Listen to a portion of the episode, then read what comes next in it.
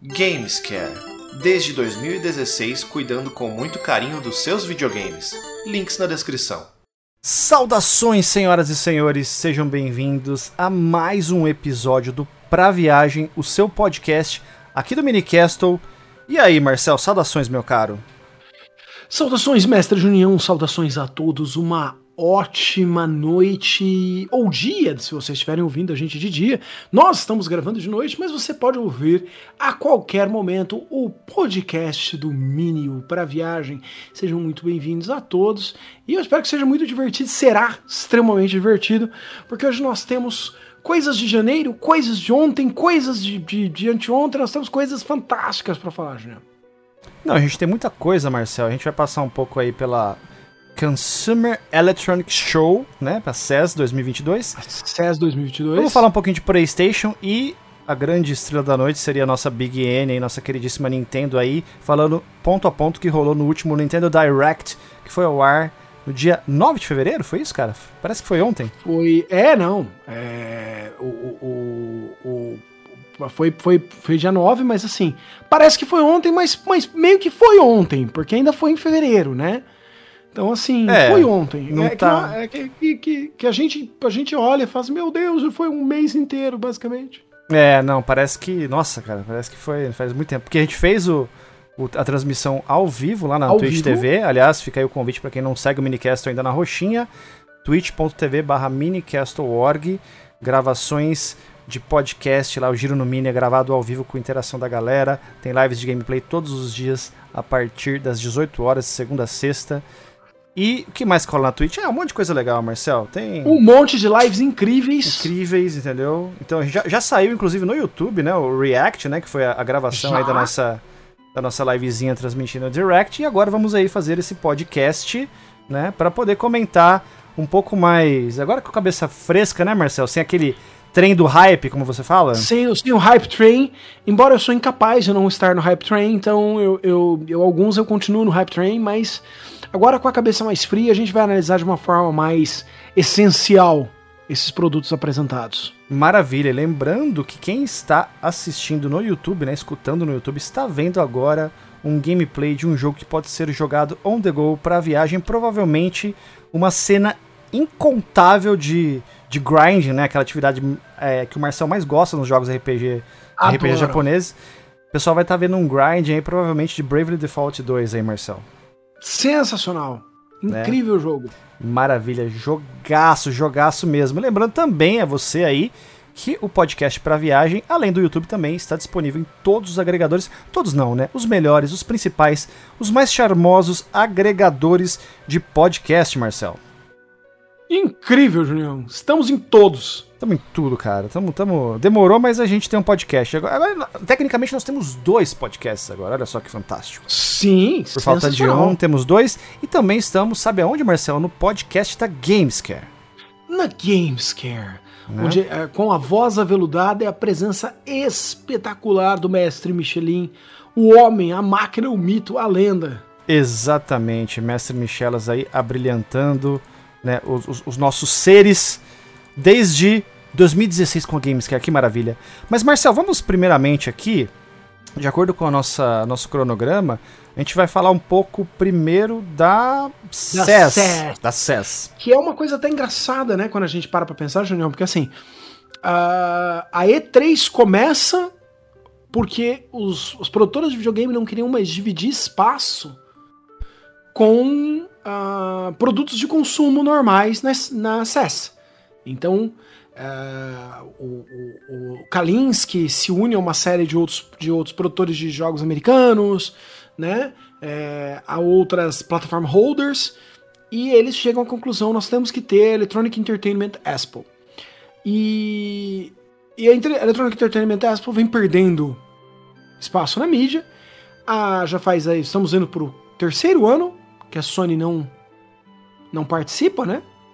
E, e ela. E no entanto é muito engraçado que, embora não participe na E3, ela apareceu na CES. Ela mostrou diversas coisas na CES, ela mostrou um carro elétrico, que é de uma empresa chamada. Né, de uma série chamada Mobility, que é parte do. Né, então a Sony está produzindo um carro elétrico com direção semi-autônoma autônoma baseada em LiDAR, é, que é uma notícia interessante, mas não tão, tão útil para nós jogadores de videogame. Ela também está com uma nova linha com o primeiro televisor QD OLED 4K do mundo. O senhor sabe qual que é a tec tecnologia? O que é a tecnologia QD OLED? Cara, não. Por favor, me explica. É um é uma tela OLED, mas cuja iluminação usa um sistema de pontos quânticos, resultando em cores ainda melhores, maior economia de energia, maior mais brilho e menos burn-in. Certo? É... Caramba, então é um negócio muito melhorado, muito modernizado, hein? É, é, os preços devem ser muito modernizados também. Ah, não, os preços tenho certeza que são bem modernos. Eles não foram revelados, a, a empresa não falou ainda sobre eles, certo? O equipamento vai ter taxa de atualização variável, entre 60 e 120 Hz, e tamanhos indo de 55 a 65 polegadas, né? É, então, assim, quando a empresa já não quer falar pra gente o preço, Juninho, é porque o negócio vai ser uma cacetada, meu. Eu lembro uma vez, quando você respondeu assim para alguém, eu não vou lembrar, lembrar quem foi a pessoa que perguntou, mas que, cê, é, que a questão das náuseas seria o maior impeditivo para é, fixar a questão do, do realidade virtual nos jogos, né? Você falou assim, não, o principal fator que não ajuda a popularizar é o preço, né? Preço. E, e, cara, o, o preço do VR comum já é um absurdo, pra gente principalmente, Imagina o tal do PSVR 2, cara. Ah, o PlayStation VR 2 está a caminho, Junião. Foi mostrado para nós na feira o controle, não o Elmo. O Elmo não foi mostrado ainda. Segundo a Sony, o produto está em fase final de protótipo, certo?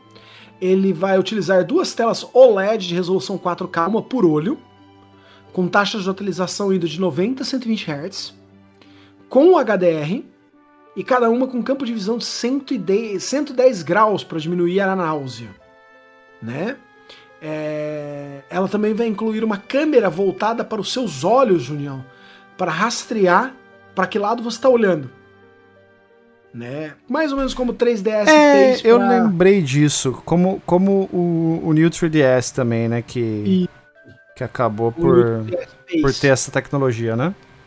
É, os controles né, é, que, que eles são uma nova, um, um, salto em termos de tecnologia mesmo, né, é o, o, VR Sense, eles são não só mais confortáveis, mas eles vão utilizar da mesma tecnologia tátil que você já tem no, no seu, no seu DualSense.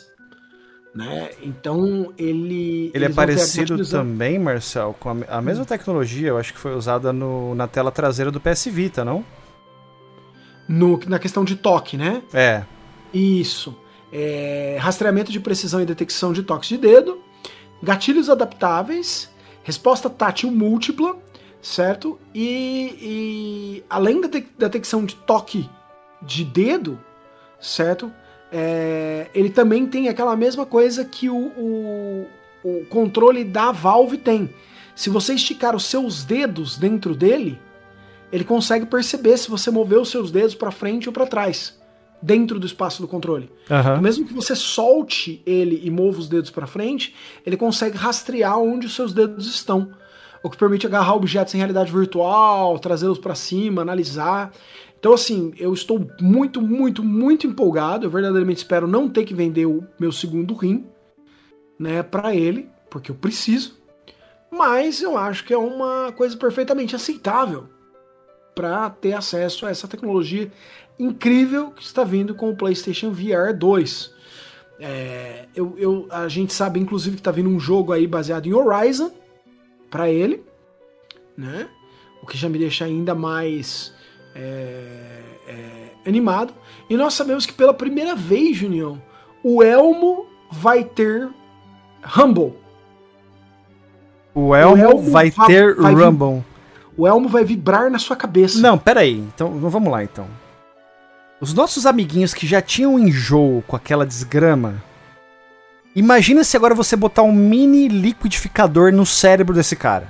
É, não, ah, vamos lá. A Sony colocou no texto de marketing dela o seguinte: sinta vibrações sutis e responsivas no headset durante momentos especiais ao jogar. Criadas por um único motor integrado, essas vibrações adicionam um elemento tátil inteligente à imersão sensorial enquanto você joga. Detecte a pulsação elevada do seu personagem durante momentos de tensão, o zumbir de objetos voando perto da sua cabeça ou o solavanco do seu carro ao acelerar. acelerar. Cara, isso é bruxaria, velho. Isso, isso aí, eu não tô acostumado com isso, Marcel. Eu venho de uma época onde tinha um botão vermelho só pra você apertar e pronto. E não tinha nada disso aí, cara. Isso é... Não, não, não tinha. Isso daí era, era. Eu não sei, eu não consigo nem imaginar um trem desse. Mas. E, e, e áudio 3D, cara. Não, tudo bem. Áudio 3D, tudo bem. Agora, eu não sei não, né? Como é que é? Vibrações sutis no, na sua cabeça. Isso. Não sei se isso é saudável, querido. Ah, eu tenho certeza absoluta que eles não vão lançar algo que vai esmagar o crânio das pessoas, mas é, é, talvez sim as pessoas se sintam mal com um elemento vibratório no rosto delas.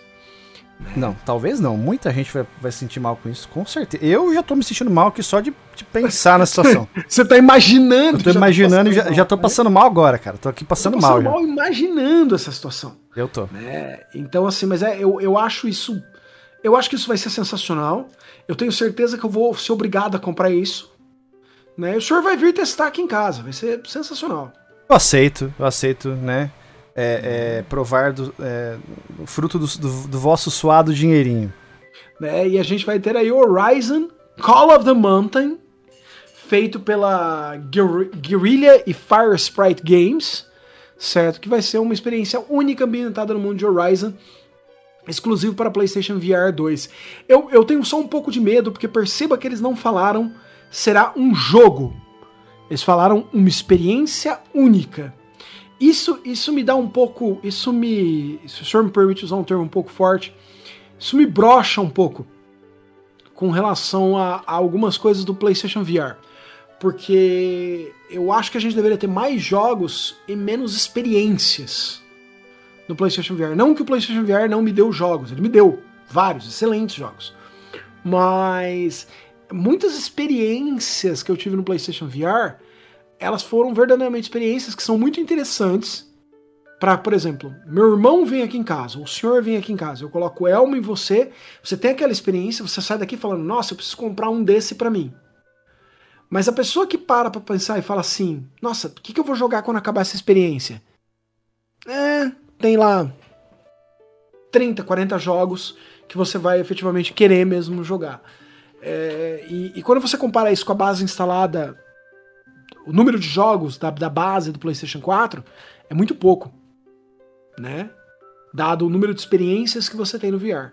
Ainda assim, é porque programar em VR é muito complicado, criar um ambiente em VR é muito mais custoso, então muitas empresas preferem criar ambientes menorzinhos e tal e correr menos riscos. Mas é, é uma coisa que o tempo também deve mudar. Faz total sentido, querido, mas assim, eu honestamente espero que essa experiência ou jogo, como, como queira, né? Pode chamar do jeito que você quiser. Eu verdadeiramente espero que isso seja mais agradável do que ficar balançando que nem um imbecil na frente da câmera, imitando um rancor em Star Wars Kinect. Tá? É, não. Eu, verdade eu, verdadeiramente espero que seja mais legal do que isso, porque se não, aí vai ser uma decepção muito grande para mim.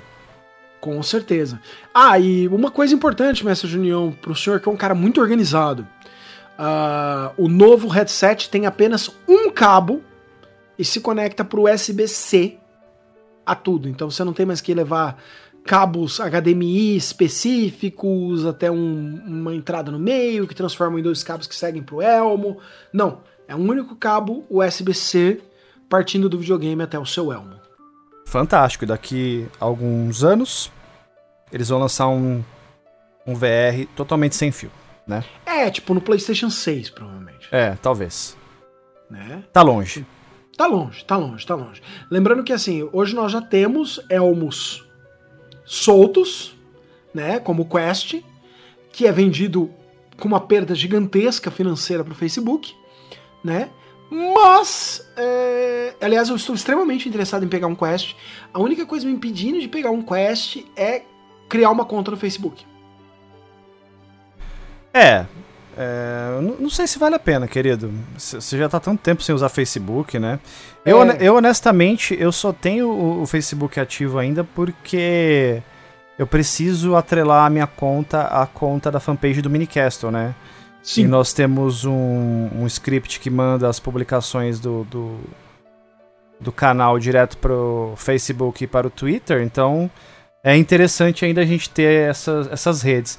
Mas se não fosse esse o caso, eu não teria hoje ainda a minha conta do Facebook. O Facebook, para mim, perdeu totalmente a graça. Já faz anos, bem, antes da, da, pandemia começar, que eu já não nem acessava mais e tal. Eu não sei, eu não, não simplesmente não, não funciona para mim, né? Eu, eu acho que, não sei, tem que ser a, a, a oitava maravilha do mundo para forçar o senhor a criar uma conta no Facebook. Assim, é, eu, eu tenho muita curiosidade, principalmente com relação a, a rodar Resident Evil 4, né? Que ainda é exclusivo do, do Quest 2. Resident Evil 4 VR. Né? Aliás, uma recomendação a todo mundo nos ouvindo. Existe um projeto para PC chamado Resident Evil 4 HD. Caras, são dois caras que fizeram o trampo Agora eles estão tendo ajuda da comunidade e tal, mas assim, é espetacular. Eu tô para soltar um review do Resident Evil 4 é, HD, o remaster HD, que não é nem HD, nem um remaster correto e tá cheio de problemas gravíssimos. Mas os caras refizeram tudo, cara. Tudo. Os caras. Os caras viajaram pra Espanha, tiraram as fotos dos lugares. Nossa, os caras fizeram um trabalho espetacular. Espetacular. É, comprem o jogo básico no Steam, usem a, a, a, modificação dos caras. É coisa louca, assim. Se for a que eu tô pensando, eu vi um vídeo do, do, dos detalhes, isso daí realmente é insano, cara. Tem imagens é em altíssima resolução, né? Dá pra você ver os cartazes, tal, as coisas na parede, os detalhes das construções, é muito louco o negócio o, o, o, que era, o que era um JPEG, assim, borrado. É, é. Os caras foram e fizeram em 3D os canos e tal. Isso aí realmente e... foi louco, né? Caraca, eu olhei e falei, meu Deus do céu! E aí a Capcom entregou pra gente. A... Vamos, vamos, vamos. Não, não, não, não. Hoje, hoje a gente não pode falar mal da Capcom nesse momento. Podemos. Porque, uhum. porque por eles quê? acabaram de anunciar o anúncio que o Junião tá esperando há 30 anos. Não, não tava não, na verdade. na verdade é, não tava não. Não tava não, mas enfim, é... o que acontece, né? A Capcom, ela, ela teve por alguns dias uma contagem regressiva que tava ali é, meio que a gente não sabia muito bem o que que era e tal, ia acabar em alguns dias. Eu tinha uma, uma suspeita fortíssima que seria o próximo Street Fighter, né? E, e, na mosca, dito e feito, tivemos um pequeno teaser, Marcelo. Um teaser, eu odeio essa palavra, teaser. O teaser, ele me teaseia e eu, e eu não consigo ver nada, cara. Tipo assim, poucos segundos ali. Eu, me conta o que você enxergou no teaser do Street Fighter 6, Marcel. Eu sou, mas o senhor tem que entender que eu sou um membro carimbado, tarimbado do universo do Hype Train. Então, na hora que a música é, já entrou assim, é, eu já tava, eu já tava comprando esse jogo já. Eu já tava jogando dinheiro na tela e nada acontece. O que, que o senhor enxergou? O que, que o senhor enxergou no é teaser? O Luke, é o Luke lutando com o Ryu, né? E o Ryu tá ainda mais, mais mendigo, como diz o pessoal no grupo dos patrocinadores do Mini, tá ainda mais mendigo, né? Porque assim, acabou o kimono dele, acabou, né, o kimono dele. Tipo, o G sumiu, ele tá sem, sem roupa já. Então só tá com, com, com o hakama, né? Só as calças do kimono. E, e, e ele tá de sandália, então ele andou na vida, pelo menos ele aprendeu a usar sandália, ele comprou uma havaiana, né? E tá caro as havaianas hoje em dia, eu entendo porque que o Rio só tem uma. E, e o, o, ele tá com barba, Junião. É, lembrou muito aquela skin do Hot Ryu, né? Que saiu lá no comecinho, logo que o, que o Street Fighter V tava é, nas primeiras temporadas, eu não me lembro exatamente. Não vou lembrar exatamente qual que foi a data e qual temporada, mas bem no começo aí. Eu lembro que saiu Hot Chun-Li, Hot Ryu e o, o Ryu, né? O Lumberjack, né? A pessoa fala que é o lenhador, né? Com aquela sem camisa, com aquela barba violenta, né? É, mas eu conversei com o pessoal, Marcel. Inclusive a Plat falou que ela enxergou quatro personagens no teaser. Sabia disso? Sério? É. Nossa, eu, eu, eu, eu, só vi os dois que dão aquela coisinha da luva. assim, É. Pois é. Veja só a, a teoria da Plat. Eu não sei se ela leu isso em algum lugar ou se foi da cabeça dela, mas ela falou o seguinte: falou isso na minha live de hoje mais cedo. A gente tá gravando esse podcast no dia 21. Ela falou que ela viu a mão do Ken, o Ryu, o Luke e a sandália, o pé é do Akuma. Porque, segundo ela, desde Street Fighter 1, que o Ryu não é muito chegado em usar calçado. Ela tem razão. A última vez que, que o Ryu usou calçado foi ainda em 87 no Street Fighter 1. Aquela sapatilha super brega, vermelhinha lá e tal. É, enfim. Ela viu quatro personagens: Akuma, Ryu, é, Ken e Luke. Olha, dado, dado o olho da, da, da Platis, Né? é, eu, eu, eu não. Eu, se ela falou que ela viu, ela, ela viu. Eu, eu não tenho esse nível de olho. Né? Eu, não, eu verdadeiramente não tenho esse nível de olho. Eu, eu acho que assisti o teaser umas. umas 20 vezes hoje. É, eu gostei muito dessa música.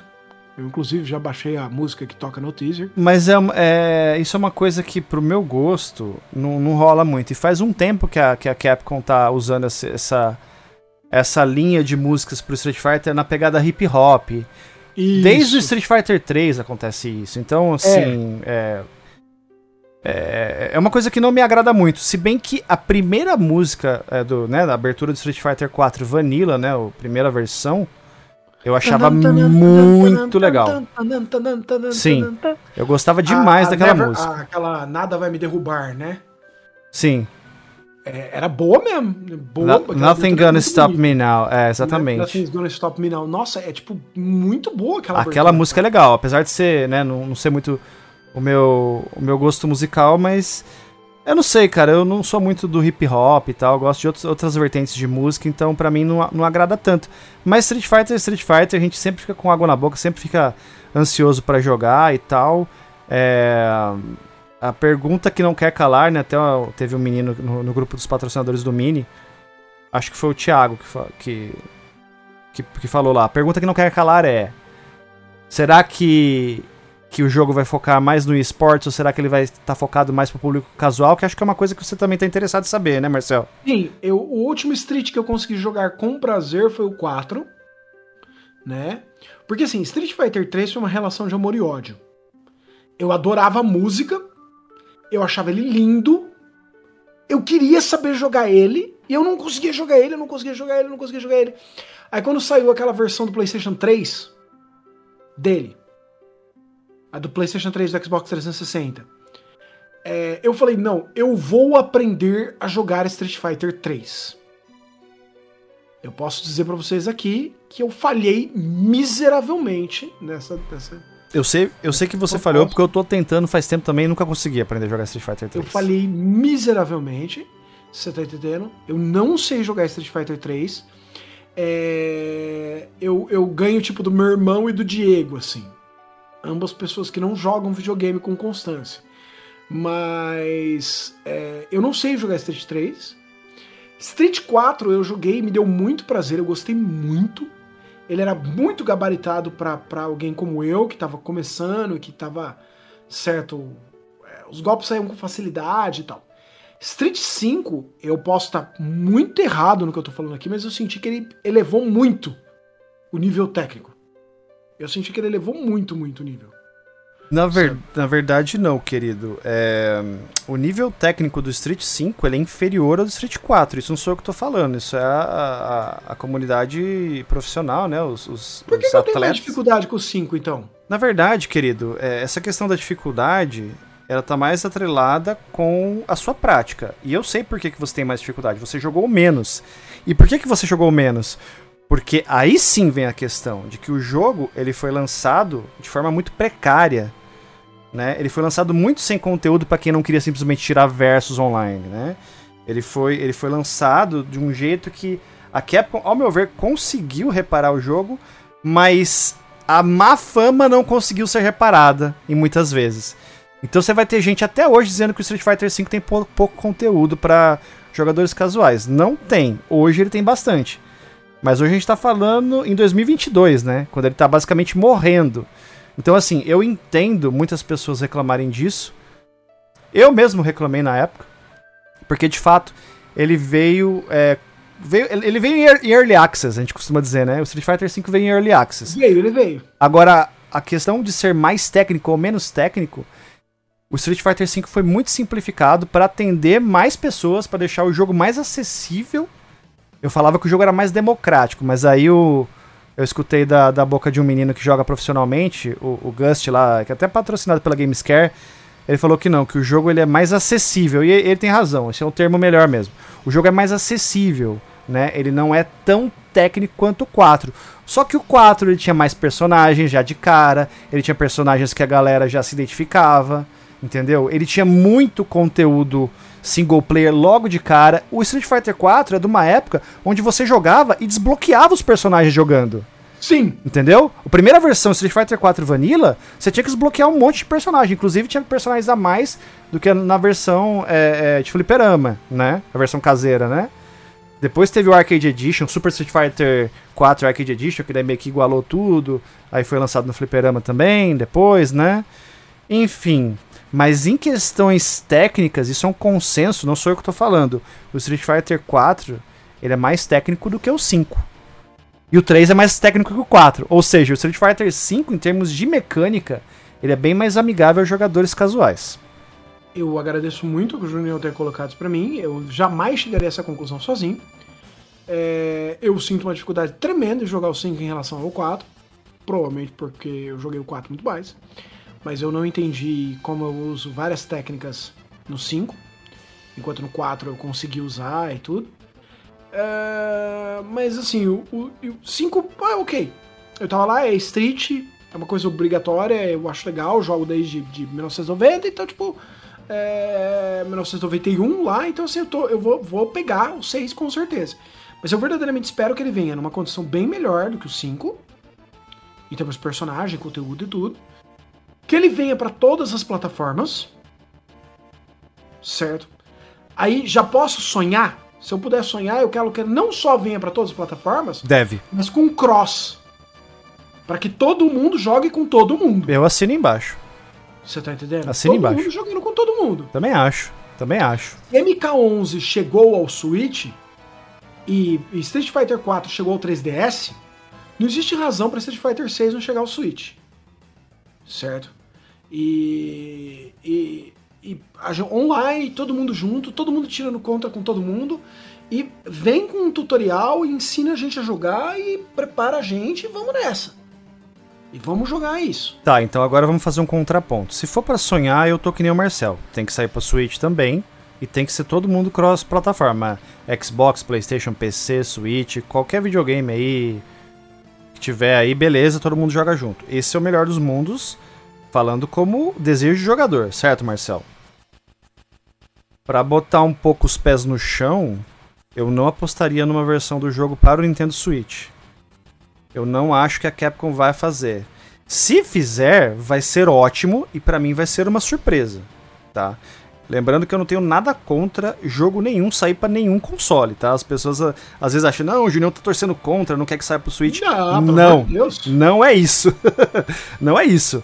O meu lado jogador é, sem compromisso com a realidade, sonhando, eu quero que saia para tudo e que seja é, multiplataforma, é, é, multi, como é que chama isso? Crossplay, que nem o Marcel falou, tá? É, é, isso, esse é o meu desejo.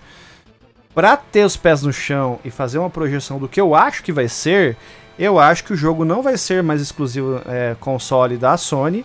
Eu acho que ele vai sim sair pro, pro Xbox e pro PC, tá?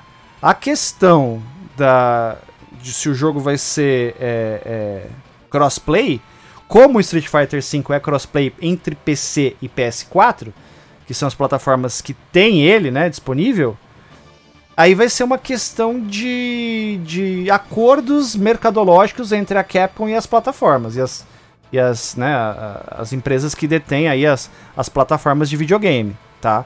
Tecnicamente é possível, a gente está hoje já numa numa altura que não existe mais barreira tecnológica para tal. É apenas questão de acordo comercial. Então, torço para que dê tudo certo. Torço para que o jogo seja crossplay para todo mundo.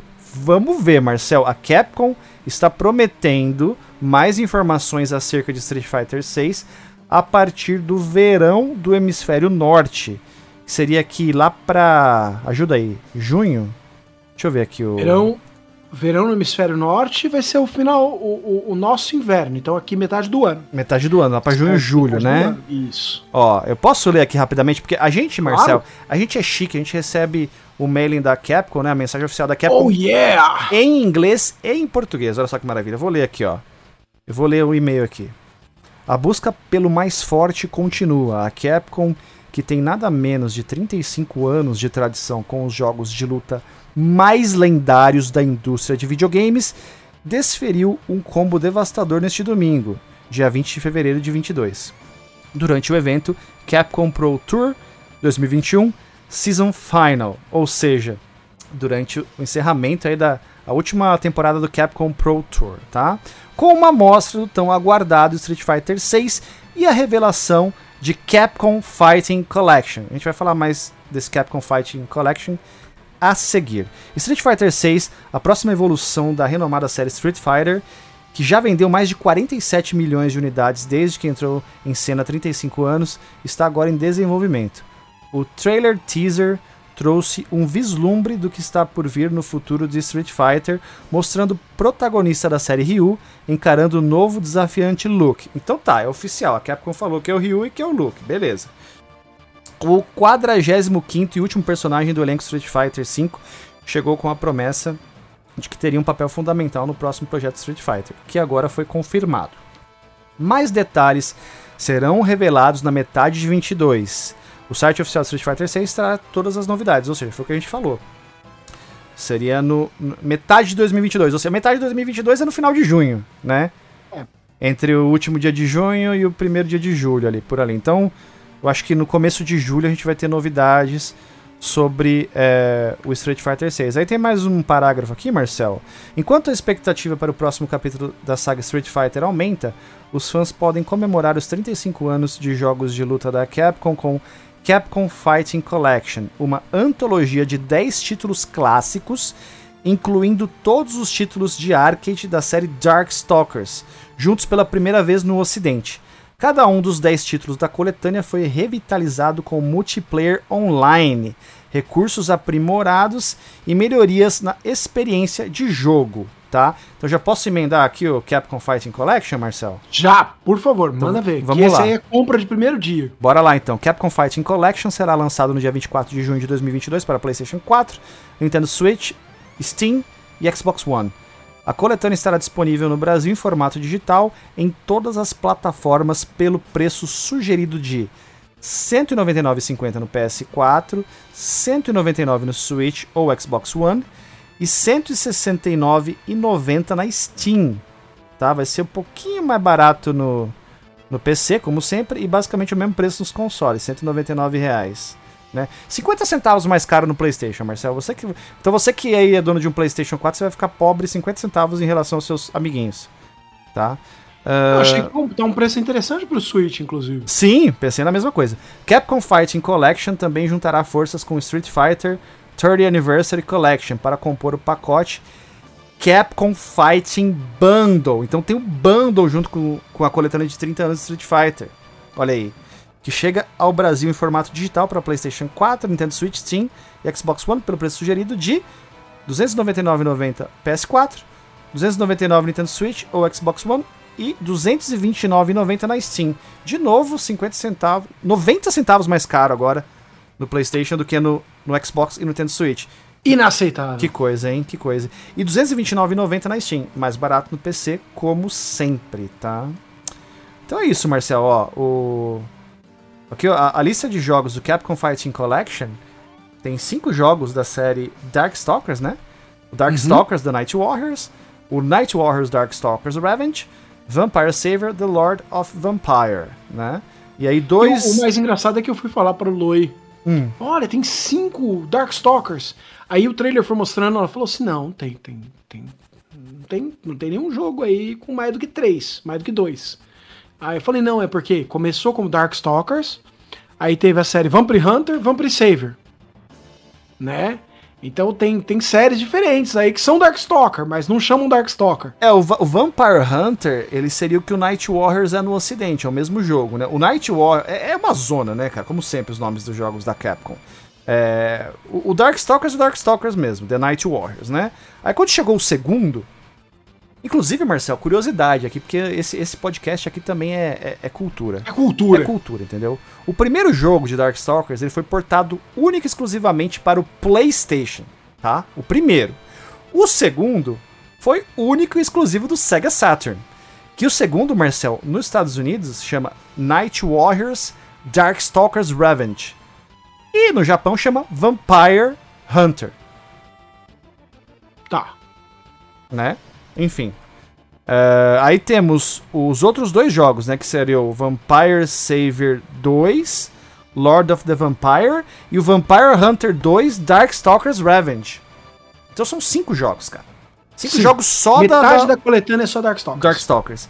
Além disso, nós temos Red Earth, que é um jogo da CPS 3, incrível pela primeira vez nos consoles. Espetacular. Né? Espetacular, gente. Que jogo espetacular. E além disso, temos o Hyper Street Fighter 2, né? a Edição de aniversário, né? Do, a, de- a definição. de- a edição definitiva do Street Fighter 2 de Fliperama, vamos dizer assim, né?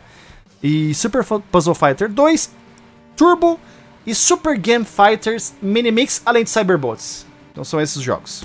Espetacular. Desses aí, o único que eu não vou jogar vai ser o Puzzle Fighter. Porque não é muito a minha praia. Mas todos os outros serão espetaculares, assim, e vão. Nossa, eu tô, eu tô, eu tô já salivando, Juninho. Você tá salivando, querido. E sabe quem, quem curte bastante Super Puzzle Fighter 2 Turbo? A Platts. A Plat, mas também tem, tem mais pessoas. A Minha, Platts, di- ela... minha digníssima esposa Larissa adora esse jogo. Super Puzzle Fighters? Sim, senhor. É, não, Fizemos, eu não fizemos várias lives, inclusive, desse jogo. né? Mas é, é um jogo, pra mim, uma compra de primeiro dia, espetacular e necessária, né? E, e assim, estupenda, eu quero. Incrível. Capcom, a única coisa que tornaria melhor esse aniversário de 35 anos, mais incrível, é se no fim ela falasse assim, só pra contentar o Marcel, a gente vai lançar Alien vs Predador. É isso, só. Só, é a única forma. Que não tem nada a ver com Street, então não vai acontecer. É, não vai. Mas é, espetacular, espetacular. Eu tô preparadíssimo pra isso. My body's ready. Aham. E, e se e alguma ideia? Você tem alguma ideia, Junior? Você que é um, um mestre. Você não tá mais em busca do mais forte. Você já alcançou o mais forte. Coitado. Você venceu o Akuma, Ah, certo? É, destruiu o, o, o, o cara lá do Resurrection, né? E eu sempre esqueço o nome daquele é cara. o, é o Jill. Jill. Joe, né? Bateu naquele cara que tem o motor no, no, no umbigo, que é o chefão 4, É o Né? Seth. É o Seth. e você venceu todo mundo, né? Você humilhou o Bison. Depois de tanto, de tanto insistir, eu consegui vencer. Mas vamos lá, o que, que você quer saber, Aí meu querido? você. Quando você acha que vem Street 6? Quando você acha que lança? O Street 6, ele deve vir em algum momento de 2023, provavelmente segundo semestre. Tô achando. Tô achando que vai vir no, no, no ano que vem. Segundo semestre de 2023. Por aí. Segundo semestre de 2023 ou primeiro semestre de 2024. Eu acho que antes disso não temos muitas é, chances de vislumbrar esse jogo aí antes disso. Dá tempo então da Capcom enfiar mais uma ou duas Season Pass. Dá tempo. No Street 5? É. Não, não, não. Não. Street 5 ele foi a última temporada, o Luke foi o último personagem. Não tem mais temporada de Street Fighter 5, a menos que a Capcom descumpra o que ela. Marcel, quando foi que a Capcom descumpriu o que ela prometeu, cara? Fala pra mim. Eu não, eu não vou responder isso porque eles têm advogados. Exatamente. Inclusive, depois a gente vai pedir uma chave de do joguinho aí do Capcom Collection pra dona Capcom. Aí vamos ver se a gente é agraciado com, com o joguinho aí pra fazer reviews, lives e, e toda essa espécie de coisas. Mas é, mas eu, eu- tudo mais. mas sim, Marce- eu não acho que te- teremos outra outra temporada no Street 5 não. Eu acho que vai ter um ano sabático aí de Street Fighter pessoal vai curtir bastante o 5 aí. Obviamente que a Capcom vai lançar um beta privado e um network stress para quem fizer a pré-compra do jogo, como foi no Street Fighter V. E isso vai acabar forçando, né, esse que vos fala fazer a compra pré-order digital do jogo para poder ter acesso ao beta e ver como é que tá o jogo. Eu acredito que é, a gente vai, vai ter um, uns, uns gostinhos aí no, no beta ainda antes do jogo ser lançado espetacular. Então, assim, vocês ouviram primeiro aqui, o jogo chega entre o segundo semestre de 23 e o segundo, primeiro semestre de 24, certo? E nesse meio tempo vocês devem comprar Capcom Fighting Collection, certo? E desfrutarem desses jogos incríveis. Né? Incríveis, incríveis, incríveis. Vale a pena só pelo Red Earth, cara, que é um jogo que nunca saiu para lugar nenhum. Concordo. Em 100%, em gênero número grau. Red Earth é um jogo perdido, espetacular da CPS 3. É um hidden gem que é, it's a hidden gem, que tipo pouca gente verdadeiramente jogou. Então assim, recomendo muito assim. O senhor teve muito. a graça de ver um arcade ao vivo de Red Earth na época? Sim, no Eldorado em São Paulo. Que maravilha. Eu acho que eu nunca certo. joguei no arcade. Eu, cara, se eu não me engano, tinha uma máquina dessa em uma Sports Arcade na Avenida Paulista. O pessoal que é de São Paulo aí pode me confirmar se estiver ouvindo aí, souber. Eu, eu tenho a, a sensação de que eu vi essa máquina numa Sports Arcade, não tenho certeza. Coisas, eventos de mais de 20 anos atrás eu não posso ter certeza de muita coisa. Mas uma coisa que, uma coisa que é muito mais assim bogus para mim uhum.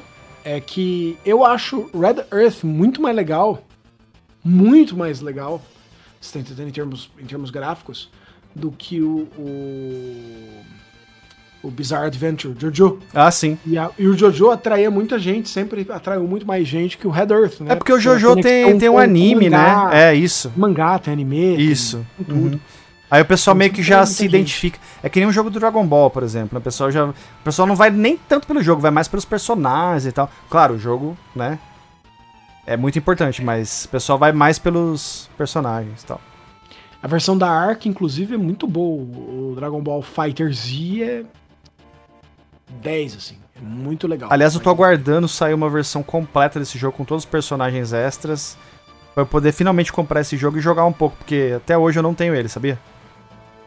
É, eu lembro quando eu comprei, eu levei na sua casa. Você levou, jogou... você levou, a gente jogou, a gente gravou o vídeo para fazer e deu Isso. ruim, alguma coisa deu, deu ruim, eu não consegui publicar eu acho que o, o microfone, vídeo. o microfone deu ruim. Eu acho que foi, é. E a gente nunca conseguiu voltar a sentar para gravar de novo. É, e depois acabou que passou o tempo e tal, e a gente acabou que a gente não lançou esse vídeo. Né? É, precisamos restaurar isso aí. O pessoal vai querer que a gente lance com o som quebrado mesmo. Nossa, cara, isso eu não faço a menor ideia. Acho que isso já, já era nessas né, imagens. Isso já foi deletado. Essa gravação né? já tá deletada há muito tempo atrás já. Mas sabe, Junião, o que não está deletado da mente de ninguém? O quê? As pessoas estão tentando apagar, a concorrência está tentando apagar isso e não está conseguindo, Junião. É a estupenda, a fantástica, a maravilhosa Nintendo Direct. Ah, meu querido, a Nintendo Direct, Nintendo Direct transmitida no último dia 9 de fevereiro, meu caro. A gente, inclusive, já falamos aqui, a gente transmitiu isso ao vivo na Twitch TV. Pessoal, sigam o Minicast. Não é possível que um canal com mais de 20 mil inscritos no YouTube não tenha nem mil seguidores na roxa. Sigam o Minicast na roxinha, twitch.tv minicast.org. Acompanhem lives todos os dias, gravações de podcast ao vivo, eu e o Marcel interagindo com a galera. E também de vez em quando, aí um Nintendo Direct, alguma coisa que a gente vai transmitir direto na Twitch. Marcel, a apresentação da Nintendo, ela começou com Fire Emblem Warriors Three Hopes. Uma brincadeira aí com Three Houses, na verdade agora são Three Hopes, né? Cada um dos, dos nossos protagonistas aí das três casas do jogo base, é, ali no, no, no novo Musou da série aí, baseado no Fire Emblem Three Houses. Perfeito. É mais um Musou, mais um jogo de combate em enorme escala, com centenas de inimigos, milhares de mortes, dependendo do estágio. E você vai poder pegar os personagens que vieram de Fire Emblem Three Houses e destruir numa história, num Gaiden, uma história adjacente a Fire Emblem é, Three Houses. Né? É, o senhor é um grande fã de, de Muzu, sim? Não, senhor, eu sou um grande fã de Fire Emblem, né? É, não, é, isso eu sei. Isso eu sei que o senhor é um grande fã de Fire Emblem. Mas é que eu, eu não sei se o senhor é um grande fã das séries Heroes. Não, não sou. Não joguei nem, nem do Zelda, nada. Não, não joguei. Não joguei. Porque é a segunda vez que Fire Emblem chega a um Hero. Sim. Ou seja, teve um sim. Fire Emblem anterior, Sim, sim. né? E agora esse baseado no Treehouse. Então, é, eu, eu quero muito ver como vai estar o desempenho desse jogo. Mas se não, se não tem os personagens de, de, de A Lenda de Zelda, eu não me sinto assim tão atraído por ele. Eu vou falar pra Eventualmente, você como, mas- como que ele vai funcionar agora, nesse momento, né? O, agora são. A gente tá gravando esse trem aqui, ó, dia 21 de fevereiro, às 10h10. Agora às 10h10 da noite. Eu vou falar pra você como é que esse negócio vai ser. Esse negócio vai ser um esmaga-botão incrível, com um monte de bicho na tela. A resolução vai ser dinâmica, ela vai cair e subir de acordo com como que tá o processamento da maquininha. E você vai ter basicamente slowdowns a rodo, porque esse tipo de jogo ele bota muito elemento na tela, muito elemento. Então, é, como nós estamos falando de uma máquina modesta, que é o Nintendo Switch, é não, não precisa ser muito inteligente para fazer essa previsão, mas é, é o que vai acontecer. Entendi. A segunda coisa mostrada no evento, depois de Fire, Emblem Three Houses, foi Advance Wars 1 Plus 2 Reboot Camp. Cara, Certo? que jogo Esse. Nossa! fantástico. O senhor, o senhor é um grande fã de Advance Wars, mas o senhor jogou Advance Wars no Eu Game Boy joguei Advance? Wars no Game Boy Advance. Uhum. É, e, e eu achava muito legal. Muito legal. E eu vou falar uma coisa pra você. Advance Wars foi uma espécie de vingança minha. Aham. Vai falar, como assim? É, tem um monte de jogos ao estilo Advance Wars no Famicom e no Super Famicom que não vieram pro ocidente. E quando começou a era da emulação, a gente downloadava o que aparecia na nossa frente. Então a gente trombou com muito jogo que era injogável, porque a gente não lia japonês. A gente não sabia ver força de unidade, que unidade era boa com o quê, como é que fazia estratégia. Às vezes o jogo tinha, né? Como Famicom Wars teve, né? E Super Famicom Wars teve, bons tutoriais. Mas o tutorial estava em freaking japa, né? Então a gente não conseguia ler o tutorial e, portanto, a gente não conseguia jogar esses jogos. Então, quando Advance Wars saiu em inglês, ele foi uma espécie de vingança por todos aqueles jogos que a gente não conseguiu jogar no emulador. E ele era muito, muito bom. Mas muito bom mesmo. E ver os dois primeiros jogos da série, com todos os personagens icônicos, em, em- em, sabe, refeitos pro Switch, em, em HD, sabe, com frame rate super mega ultra estável. Não que esse jogo tenha problemas de frame rate, porque ele, ele é muito tranquilo em termos do que vai aparecer na sua tela, mas ah, com um nível de qualidade excepcional, eu, nossa, eu tô fissuradíssimo assim esperando. Eu quero esse jogo. Esse jogo vai ser incrível e, e eu vou com certeza é, jogar ele. Principalmente se o senhor pegar a versão digital, que vai ser chique no último. Mas, Marcel. Sempre, né? Sempre, né? O, o cidadão tem que, tem, que, tem que chupinhar o amiguinho, né? É, vocês vão chupinhar o Vou amiguinho chupinhar o amiguinho. O- se, se o senhor não for comprar a versão digital, eu vou ter que, que alugar no meu, no meu serviço exclusivo de, de jogos de Switch. Mas enfim, sabe o que também é, apareceu na Nintendo Direct, Marcel? O quê? Um jogo que toda vez que eu vejo o nome desse jogo eu lembro do meu amigo Eric Fraga, No Man's Sky. O que, que o senhor tem a dizer sobre No Man's Sky? Os criadores do jogo mentiram muito, né, pra base original deles. Eles prometeram coisas que eles não tinham como entregar e que eles efetivamente não entregaram.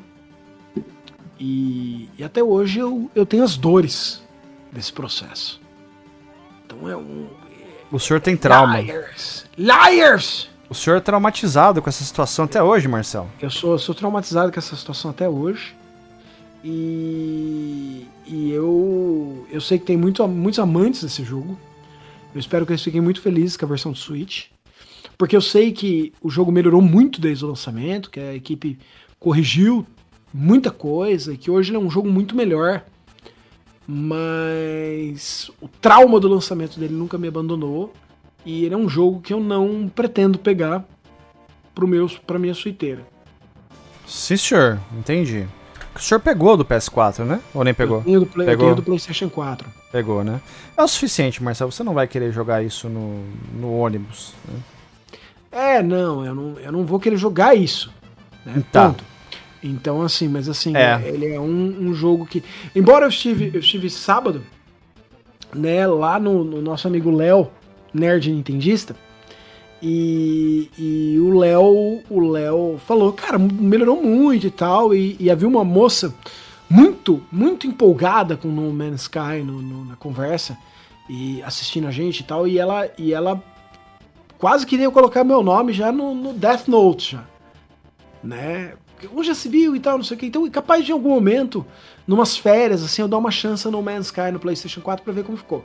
Mas é um jogo que, não, do, do, com tantas coisas apresentadas pro Switch, não é um jogo que vai tomar algum tempo meu em 2022. O senhor tá que nem eu, quando eu falei para uma inscrita nossa, a Bianca, que eu vou escutar mais uma vez os dois discos do Metallica, o o load e o reload. Eu tô devendo isso porque eu falei para ela que eu ia escutar. Mas me dá uma preguiça porque eu já escutei isso na época e eu achei tão ruim. Pessoal que gosta do Metallica e tá ouvindo não me odeie, mas enfim. É, load e reload não, não me desceu, mas eu vou dar outra chance, vou escutar de novo porque eu prometi pra Bianca. Né? E você vai jogar No Man's Sky de novo, Marcel? E eu vou jogar No Man's Sky de novo. Não, não tem muita saída, eu sou obrigado a, jogar No Man's Sky em algum momento. Mas aí no Man's Sky, eu lembro que a gente não ficou nada empolgado, né? Quando, quando apareceu o, o anúncio na, na Direct, mas teve o jogo em sequência, que para mim foi um ponto alto da apresentação, Marcel. Cara, é, houve ali, houve um momento, para mim, que houve uma ascendência assim na apresentação e a ascendência explodiu o teto, assim, com Mario Strikers Battle League. Como que é o, o barulho? Mario Strikers Battle League. Ah, ok. né? Battle League. Né? Ai, meu Foi Deus. Muito bom. Foi, nossa, mais um Mario Strikers, mais um futebol do Mario. Não, excelente, excelente, sensacional, sensacional. Cara, Mario Strikers sou fã. É, desde a época que eu joguei no GameCube a primeira vez, eu pirei, né? Fiz questão de ter original a versão do GameCube, tem original a versão do Wii também. A versão do Wii eu acho um pouquinho mais fraca, não, não é tão legal. Mas é, essa, não é, não é. essa nova no Switch vai, como diria o meu pai, arrebentar a boca do balão, Dr. Marcel. Esta vai destruir, devassar defenestrar. Vai certo? arregaçar a tanga da menina do zóio. Com armaduras com pedaços trocáveis, certo? É, roupas que mexem com os seus índices e com as suas habilidades. E mais campos, até oito jogadores ao mesmo tempo, quatro por time, certo? Eu estou assim preparado. Ah, você vai poder criar seu, seu, seu, seu clube de futebol, Júnior. Sim, a gente, vai, a gente vai poder. Clube, Exatamente. Certo? E o pessoal vai entrar e sair. Eu vou participar nos primeiros três dias, porque depois o pessoal vai entrar que é muito melhor que eu. E aí o, o, o técnico vai ter que des descalonar eu e, e, escalonar o pessoal bom de jogar. Escalar, o senhor, o senhor vai pro banco. Eu vou pro banco, né? E nunca vou sair do banco, porque é o Marcel. É, eu vou voltar pra, pra época do segundo grau. E então, assim, se você tá rindo, você passou pela mesma dificuldade que eu tive no segundo grau, você era o último a ser escolhido pro futebol. E, e ficava no banco. Fala, fala pras crianças o que significa segundo grau. Segundo grau é, era primeiro, segundo e terceiro colegial, que hoje vai até o quarto colegial pra molecadinha que tá entrando. O nome disso é hoje é ensino médio. É, é, é isso aí. Beleza. Então tá explicado aí o que, que é o segundo tio, grau. Os tios são velhos. O Marcel vem de uma época onde. Onde não existia nem. É, mal existia a segunda geração de videogame. Ele nasceu já. Tava na segunda geração, né? né vê, vê isso, como o cara é velho, né? Velho. O cara, o cara, tem mais de 40 anos. Nossa, o cara tá é velho. É difícil, é difícil. Complicadíssimo. grisalho. Sim. O pessoal descobriu no último vídeo que eu tava ficando grisalho. Careca, né? Grisalho e careca ainda. É, não. Eu, eu, mas grisalho é chique, grisalho é, é. É. O problema é careca. Né? Não, mas dizem que é dos carecas que elas gostam mais, entendeu? É, as pessoas falam muita coisa, mas estatisticamente não parece ser não. Hollywood não coloca carecas em posição de, de heróis, a não ser em filme de ação, né? Entendi. É, e outra, eu não sou o, o, o, o, Bruce Willis. Você não é Bruce Willis. Se não, eu fosse o Bruce é. Willis, eu não ia estar preocupado em perder o cabelo. Não. Certo? Eu não sou o Bruce Willis. Você não é o Bruce Willis. Né? Que bom, que bom. Eu acho que o Bruce Willis não toparia gravar um podcast a essa altura comigo. Não, talvez, talvez. Eu não sei se ele conhece videogame. Acho que não. É, é difícil. Aí, depois que a gente tava descendo, Junião, do, do, desse, desse momento sublime. Sublime. Veio outro momento sublime, uhum. que foi Front Mission First. O remake de um dos melhores jogos de estratégia da Square. Quando ela ainda não era Square Enix. Ela era só Square. Ela era, era Squaresoft. Squaresoft. E eu tenho saudade desse nome, acho tão, tão é, charmoso, Squaresoft. Achava Square. legal quando aparecia Squaresoft. Não que a Enix não seja legal, né? A gente gosta da Enix, mas não sei, eu gostava da Enix separada e da Square separada. Agora que elas são juntas, eu gosto do mesmo jeito. Então não faz o menor sentido o que eu acabei de falar. Mas enfim, Marcel. É, é um, você... um, jogo de estratégia com Wanzers, que são robôs. Perfeito. Né? É, e eles são você vai poder mudar os braços deles, as pernas dele. E, e, e, os itens que vão no corpo do robô e tudo mais, e mudar armadura, e quanto mais você mexe com os chassis, mais opções estratégicas você tem. E ele tem ele tem aquele mesmo sistema do, do ele é uma versão muito eu não sei como vai estar no remake, se ainda vai estar mais simples, mas é uma versão relativamente mais simples do que a gente viu em Final Fantasy Tactics certo? Você tem os quadradinhos, você pode mover suas unidades dentro dos quadradinhos, altura e diferença de terreno bloqueiam ou impedem disparos, ou facilitam ou dificultam disparos, certo? Era muito bacana no Super Nintendo. Muito bacana. Muito, muito bacana. Esse jogo ficou retido no Japão na época do Super Famicom. Né? Nós fomos ter contato com Front Mission em inglês de forma oficial no PlayStation. Mas é excelente, excelente a gente tá vendo esse remake chegar aí no Switch. Sensacional. E vai ser incrível porque eu vou ter a oportunidade de jogar pela primeira vez, porque eu nunca joguei Front Mission, Marcel. Eu, olha, eu recomendo o senhor pegar ROMs traduzidas, jogar, não esperar o remake, porque o senhor vai. Se o senhor esperar o remake, quando o remake chegar, o senhor vai falar assim: rapaz, eu tinha que ter jogado isso antes. É, o duro é achar um tempo para jogar isso aí, né? Porque. É seg segundo a sexta já tô tomado. Fora o, o, os, os jogos que a gente tá jogando aí para gravar imagens para sair um review. Aliás, estou prometendo aqui nesse podcast, em breve vai sair um review de um jogo que eu estou amando chamado Sifu. Aprenda Kung Fu, não importa quantas vidas você precise para aprender, você vai aprender e eu estou aprendendo.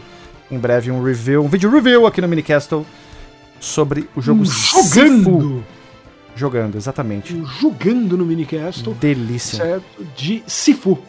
Perfeitamente. Né? Mas nem só de Sifu vive o homem, também vive o homem de Splatoon 3, Marcel. Você é um fã de Splatoon? 3? Não, Julião, eu não posso dizer que eu sou um fã de Splatoon. É, eu sei que Splatoon existe, eu joguei um pouco do 1, um pouco do 2, mas eu não sou bom nele. E eu não posso dizer que eu sou um fã de Splatoon. Uh, mas Splatoon 3 parece muito, muito bacana. E a reação da galera que estava assistindo quando a gente estava no, no, no, na Twitch e a reação da galera que eu assisti depois, os reacts, foi muito positiva, certo? Então, assim, Splatoon 3 parece que chega aí para uma galera ensandecida por ele e ele parece que vai ser muito, muito bom para essa galera. Não, com certeza, ele vai ser maravilhoso, o pessoal já tá no hype. Eu lembro que a Guga tava assistindo, né? Nossa inscrita patrocinadora, Sim. nossa incrível amiga Guga. Tava assistindo. Super, mega, super Guga. Tava assistindo com a gente o, o, a apresentação e ela tava explicando os termos lá e tal, modo de jogo. E a gente não fazia a menor ideia. O Marcel tipo, tá, tá perdido. Porque, Marcel, não sei se você sabe, eu não sou um fã de, de tiroteio, né? E os poucos tiroteios que eu gosto é, o Splatoon vai lá e tira um elemento para mim que é muito importante, que é a coisa das tripas, do sangue, pessoas sendo serradas ao meio, ou tendo a cabeça explodida, né? É, é uma coisa que eu faço questão, assim, né? A violência nos jogos de tiro. O Splatoon, ele é sensacional, mas ele é muito bonitinho. E aí eu não, E, não e o, jogo. o principal fator também é que você não tem que matar seus inimigos, você tem que cobrir os tem, lugares que, de tinta. tem que pintar as coisas, exatamente. né? É. Então, assim, é, ele, ele é um jogo. Ele é, ele é o. O pessoal fala assim: ele é o jogo de tiro da Nintendo. Não. Ele é o anti-jogo de tiro. Ele vira a, a, a ideia do jogo de tiro na própria cabeça dele. Então, assim, ele é, ele é muito interessante. É que verdadeiramente ele não. Não saiu. Aliás, você falou em review e jogo de tiro. Pessoal, está saindo o review do Crossfire X. Eu ju- essa semana antes de eu ir pro carnaval, eu, eu quero liberar já pros patrocinadores. Se tudo der certo, já quero liberar essa semana, mas já antecipo. Crossfire X. As campanhas custam por volta de 36 a 40 reais. Elas são curtas. Elas são bem curtas. Perfeito. então seja você também um patrocinador, um apoiador aqui do canal do Minicast, ou seja um membro do YouTube, e tenha você também acesso a vídeos de forma antecipada, inclusive esse que a gente está gravando agora, esse podcast, esse mesmíssimo podcast, agora é quase, quase amanhã, né? Quase dia 22, né? Dia 21 Sim. de fevereiro. E amanhã, provavelmente, os patrocinadores já vão estar desfrutando do, do podcast para viagem. E não sei quando que vai virar público, isso aí a gente vai resolver ainda. Mas espre- espero que em breve, hein, Marcel? Com certeza, Mestre Júnior, em breve disponível para todo mundo, certo? Não só para os apoiadores. Maravilha. E aí nós continuamos, a gente ainda não terminou aquela, aquele voo que com, prosseguiu com Splatoon 3 e entrou em Disney Speedstorm, que é um jogo da Gamelot, certo? Ah, que já fa faz outros jogos de, de, de corrida, né? Com a equipe da Disney, com personagens Disney. Então basicamente é um, um Disney Kart. Exatamente, é o Mario Kart versão Disney, não tenho muito a comentar sobre isso, ele me pareceu muito assim, é, é uma cópia descarada do Mario Kart com personagens Disney. Não estou criticando, estou apenas é, constatando o fato que eu vi, né? Nada contra.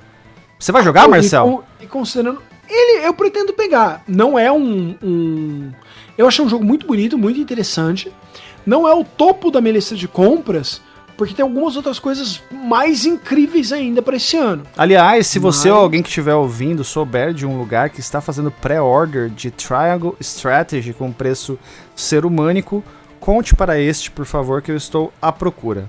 Ser humânico é ser humânico, tem que ser ser humânico. Ser humânico. Aí nós tivemos, depois de Disney Speedstorm, mas ainda sendo Disney de certa forma, nós tivemos Star Wars The Force Unleashed, Maravilha. é, que eu me senti muito mal de que o Switch está recebendo a versão do Wii e não a versão do 360 barra PlayStation 3, que tinha um motor de física extremamente interessante, Era legal. certo? É, e, e- e são jogos que eu e o Junião detonamos de jogar. A gente jogou demais o Force Unleashed, né? É, então, assim, a versão do Wii ela é bem, bem mais simplória. E por alguma razão é a versão do Wii que tá ganhando uma casa agora no Switch. A versão do Wii, um. Marcel, é, é, pois é, a versão do Wii ela é muito próxima à versão do PlayStation 2, tá? Esse jogo na época ele saiu pra um monte de console, saiu pra Play 2, saiu pra DS, saiu pro, pro Xbox 360, saiu pro PS3, saiu pro PSP, tá? É, a versão do DS é, é única, a versão do PSP é única. E a versão do Wii também é única, mas é muito próxima da versão do PlayStation 2. Mas o Marcel tem razão, a versão. A melhor versão desse jogo é a versão que saiu para 360 e PS3, que é a mesma versão. É a versão assim premium, né, do jogo. E realmente é incrível. As outras versões são boas também, Marcel. Mas eu acho que é coerente, né, tá tá recebendo porte de um console da Nintendo mesmo em outro console Nintendo, né? Não sei se se teria alguma algum impedimento contratual o Switch receber essa versão que você está querendo aí, que é a mesma versão que saiu para PS3 e 360. Contudo, se você não jogou Star Wars The Force Unleashed, recomendo bastante, ainda que seja a versão do Wii. É um jogo legal demais, incrível, principalmente se você for um fã da saga da, né, do, do Star Wars, da, do Star Wars, da franquia, né? E eu tenho pra mim, Marcel, que ah, pelo menos até pouco tempo atrás, a, a versão do PS3 e do 360, que foi a que eu joguei mais assim, né?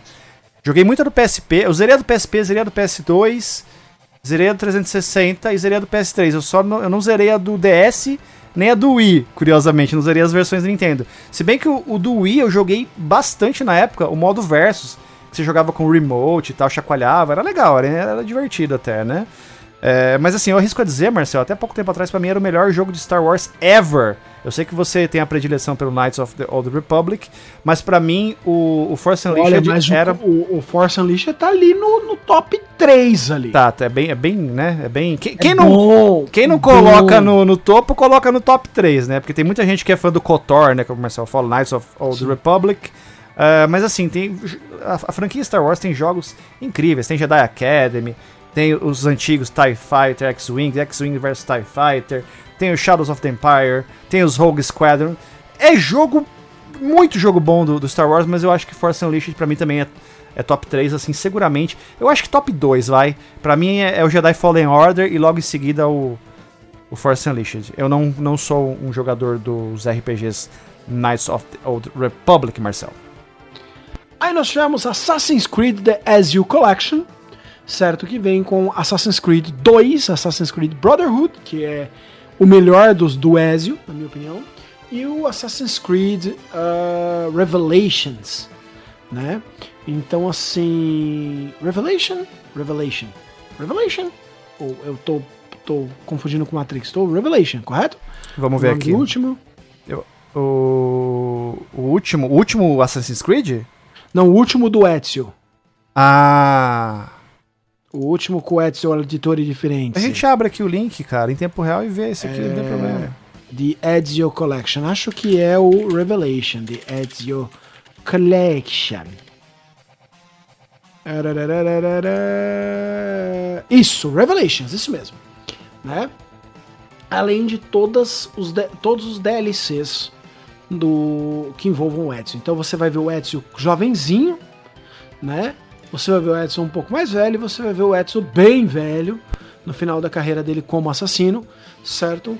E, e é um jogo. O, o primeiro Brotherhood, o 2, o, o Assassin's Creed 2, o primeiro com o Ezio, foi muito bom. Foi um, um, jogo que eu coloquei no meu 360 e não tirei até terminar. Sabe quando aqueles jogos que você joga só ele até acabar assim? Aí o Brotherhood foi melhor ainda. O Brotherhood eu não tenho. É engraçado, eu não tenho. Embora eu basicamente peguei, sei lá, faltou dois ou três achievements para eu pegar todos os achievements dele. É, o Bruno comprou e deu tri headlight no, no videogame dele. Ele comprou ele e comprou o, o Dead Space.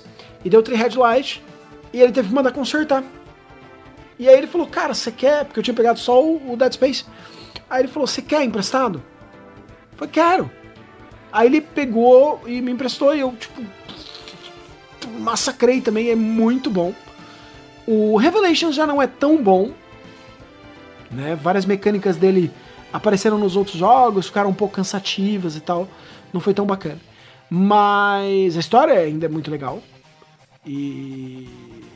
É, é, é, tem, um, tem um trecho que eu sempre lembro quando eu falo do Revelations que o o Ezio ele faz uma, ele faz a exata sequência de luta que ele faz no 2 para derrubar quatro homens, ele faz no Revelations. A hora que ele termina a sequência de luta, ele começa a fazer assim. Aí ele fala assim, antigamente era tão fácil. Sabe? Aquela piadinha, né? Ó, oh, estou velho, né? Tipo, muito, muito, muito é, é... Homem-Aranha sem volta para casa, né? Né, sem volta para casa. My back, my back. Então, assim, o, o, eu tô. Eu, eu, eu, não, é, não é um jogo que, que entra no top 10 de comprar, top 20 de comprar assim, mas é, é, é um jogo que uma hora eu vou trombar. É, esse, esse tipo de jogo eles costumam, o pessoal costuma comprar, terminar e revender, né? Porque ele não tem muita replayability. Não, não, o fator replay não é, não é muito muito forte nele e eu tenho basicamente todos os Assassin's Creed que saíram para Xbox 360. Eu sei disso porque eu comprei o pacote inteiro quando meu cunhado estava vendendo os jogos físicos dele do 360. Eu comprei absolutamente todos. Pergunta quantos eu joguei? Zero.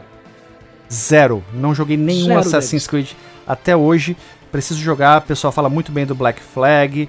É, o pessoal fala Black muito Flag bem do, dos novos aí que mudaram as mecânicas e tal, né? E, Menos eu, excelente. Eu tenho até o, o Odyssey que eu comprei na BGS, ainda tirei a foto lá, eu apareço na capa do jogo, ficou mó legal.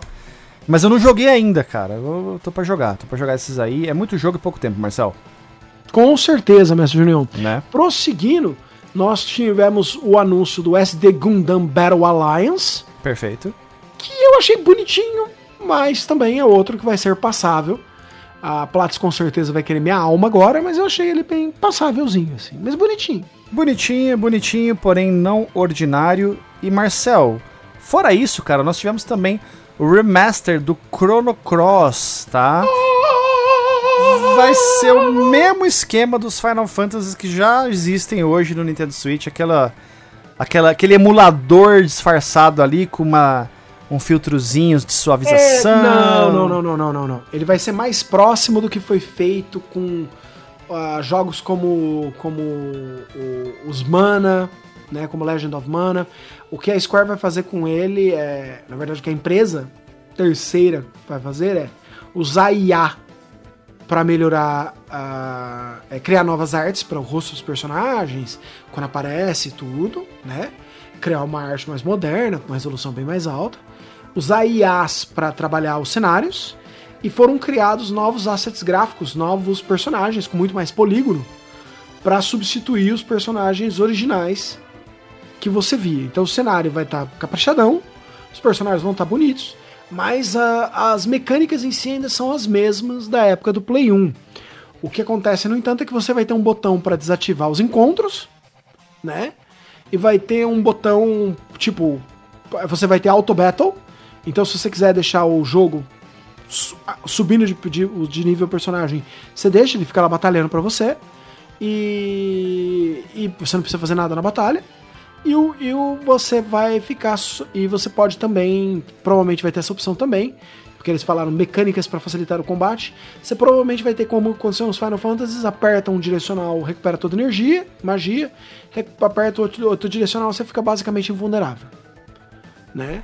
E a é ideia isso. é que você vai andar esse jogo como uma faca na manteiga até o fim, certo? E destruir seus inimigos para chegar no final de um RPG excelente do PlayStation 1. Sensacional. Então, é... Marcel vai jogar muito esse jogo, então. É, eu vou mentir para mim que eu vou jogar muito, vou provavelmente terminar umas duas vezes e nunca mais olhar pro cartucho. Mas eu vou defendê-lo com unhas e dentes. Perfeitamente. Então, muito melhor daquilo que eu tinha é, pensado. Um discurso maravilhoso que o Marcel acabou de falar. Eu vou cobrá-lo no futuro disso. Espero que isso seja concretizado. Eu também, porque eu tô comprando, eu tô no hype trem. Eu comprei o Hype Train aí. Se e, e, e, não, não, se o resultado final for horrível. Mas, Junião, nós não falamos o ponto principal ainda desse anúncio. O ponto é, principal? Sim, porque Chrono Cross vem acompanhado de um jogo que nunca saiu do Japão oficialmente. Ah, perfeito. Certo? Que é o Radical Dreamers. Que é um jogo lançado pro, pro Satellaview, certo? que é uma, uma aventura em texto. E cujas bases da aventura em texto é, geraram conce os conceitos principais de Chrono Cross. Então seria um, um Chrono Cross Zero. É uma, um prequel, né? É, é, é, não é bem um prequel, porque vários conceitos apresentados em, em Radical Dreamers não se traduzem com exatidão em Chrono Cross.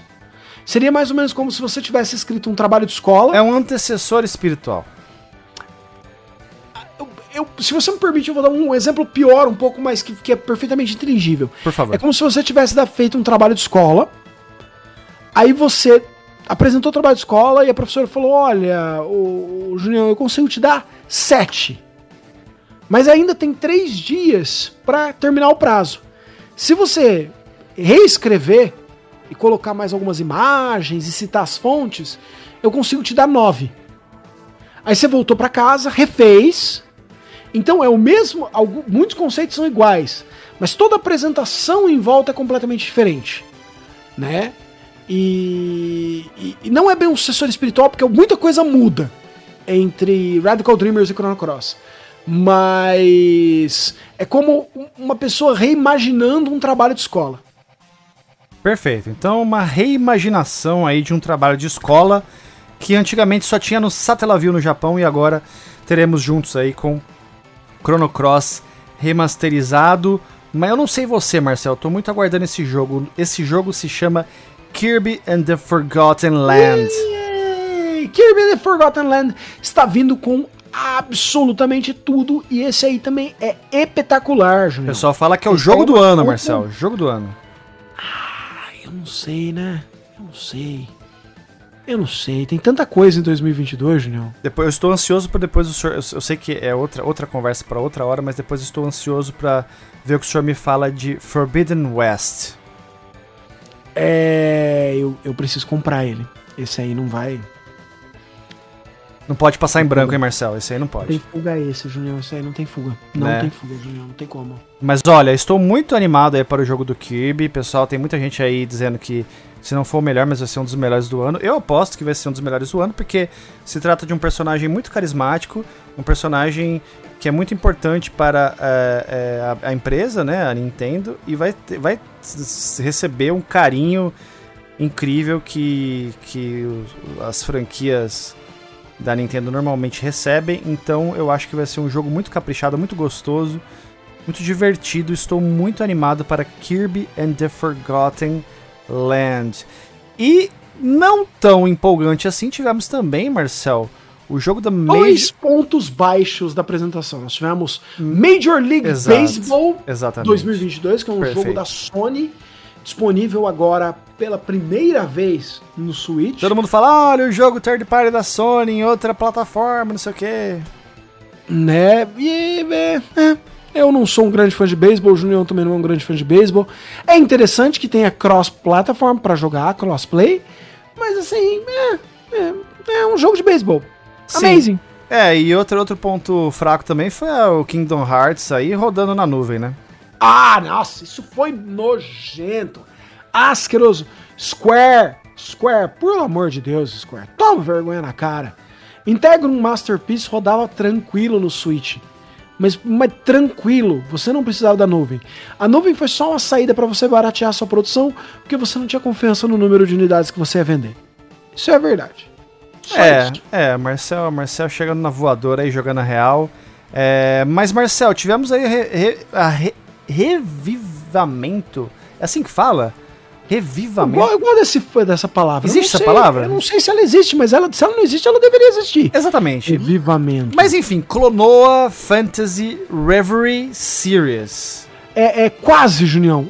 É, você pode falar avivamento. Avivamento, avivamento. Que é tornar mais vivo, mais ativo, mais muito, intenso. Muito obrigado, querido. Então, um avivamento de Clonoa aí. Você jogava Clonoa, Marcel? Eu joguei Clonoa no Play 1 e eu joguei Clonoa no GBA e ambos são espetaculares. Caramba, não joguei do Game Boy, cara. Nem sabia que tinha no GBA. Tem no GBA e a versão dele é muito linda, muito bonita, certo? Em algum momento a, a Plat vai, vai grudar no meu pescoço e falar assim: Mas eu já te mostrei esse jogo e você jogou em tal dia, não sei o que. E eu nem lembro, mas enfim, continua. Mas assim, 10, jogo 10 demais e eu tô. Esse é o outro que, tipo, tem que vir. Funil, funil. Ele é outro jogo que tem que, quando ele morre, lembra que ele cai nos buracos, ele faz funil. É, é outro jogo que tem que estar na minha coleção. De toda maneira, Clonoa Fantasy Heavier.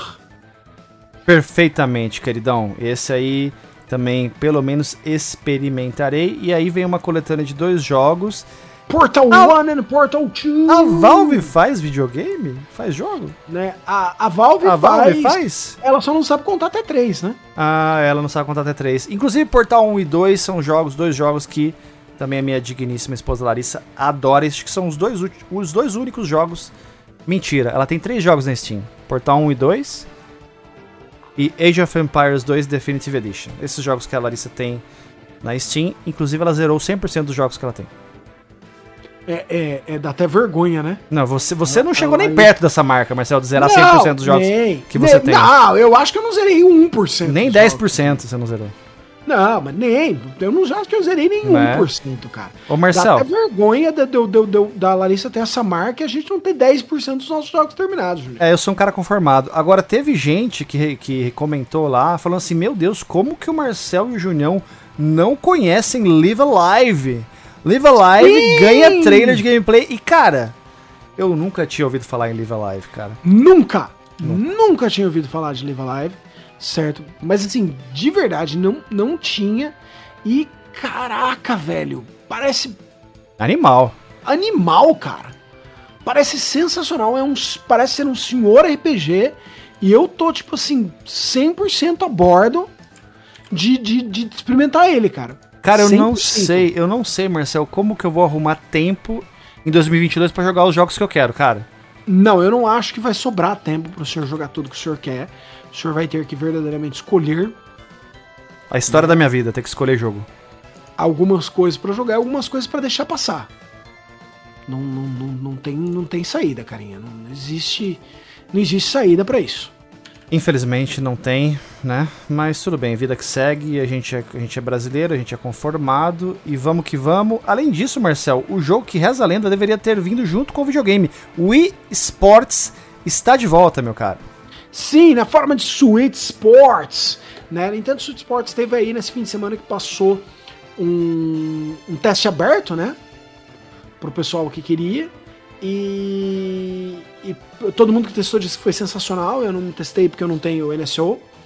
Mas muito o pessoal que testou disse que aí é, tava, tava sensacional. E esse aí também é outro que é compra garantida. Inclusive o mestre Sober quase me fez comprar esse jogo já, porque ele estava disponível para play para pré-venda na no, no Play Asia. Ah, E legal. Eu, eu quase peguei ele lá. E, e- e não peguei porque eu fiquei com medo de levar uns 5, 6 meses para chegar. Então, É, existe vou esse assinar- risco, né? É. tô na, na, na esperança absurda de que venha assim com força.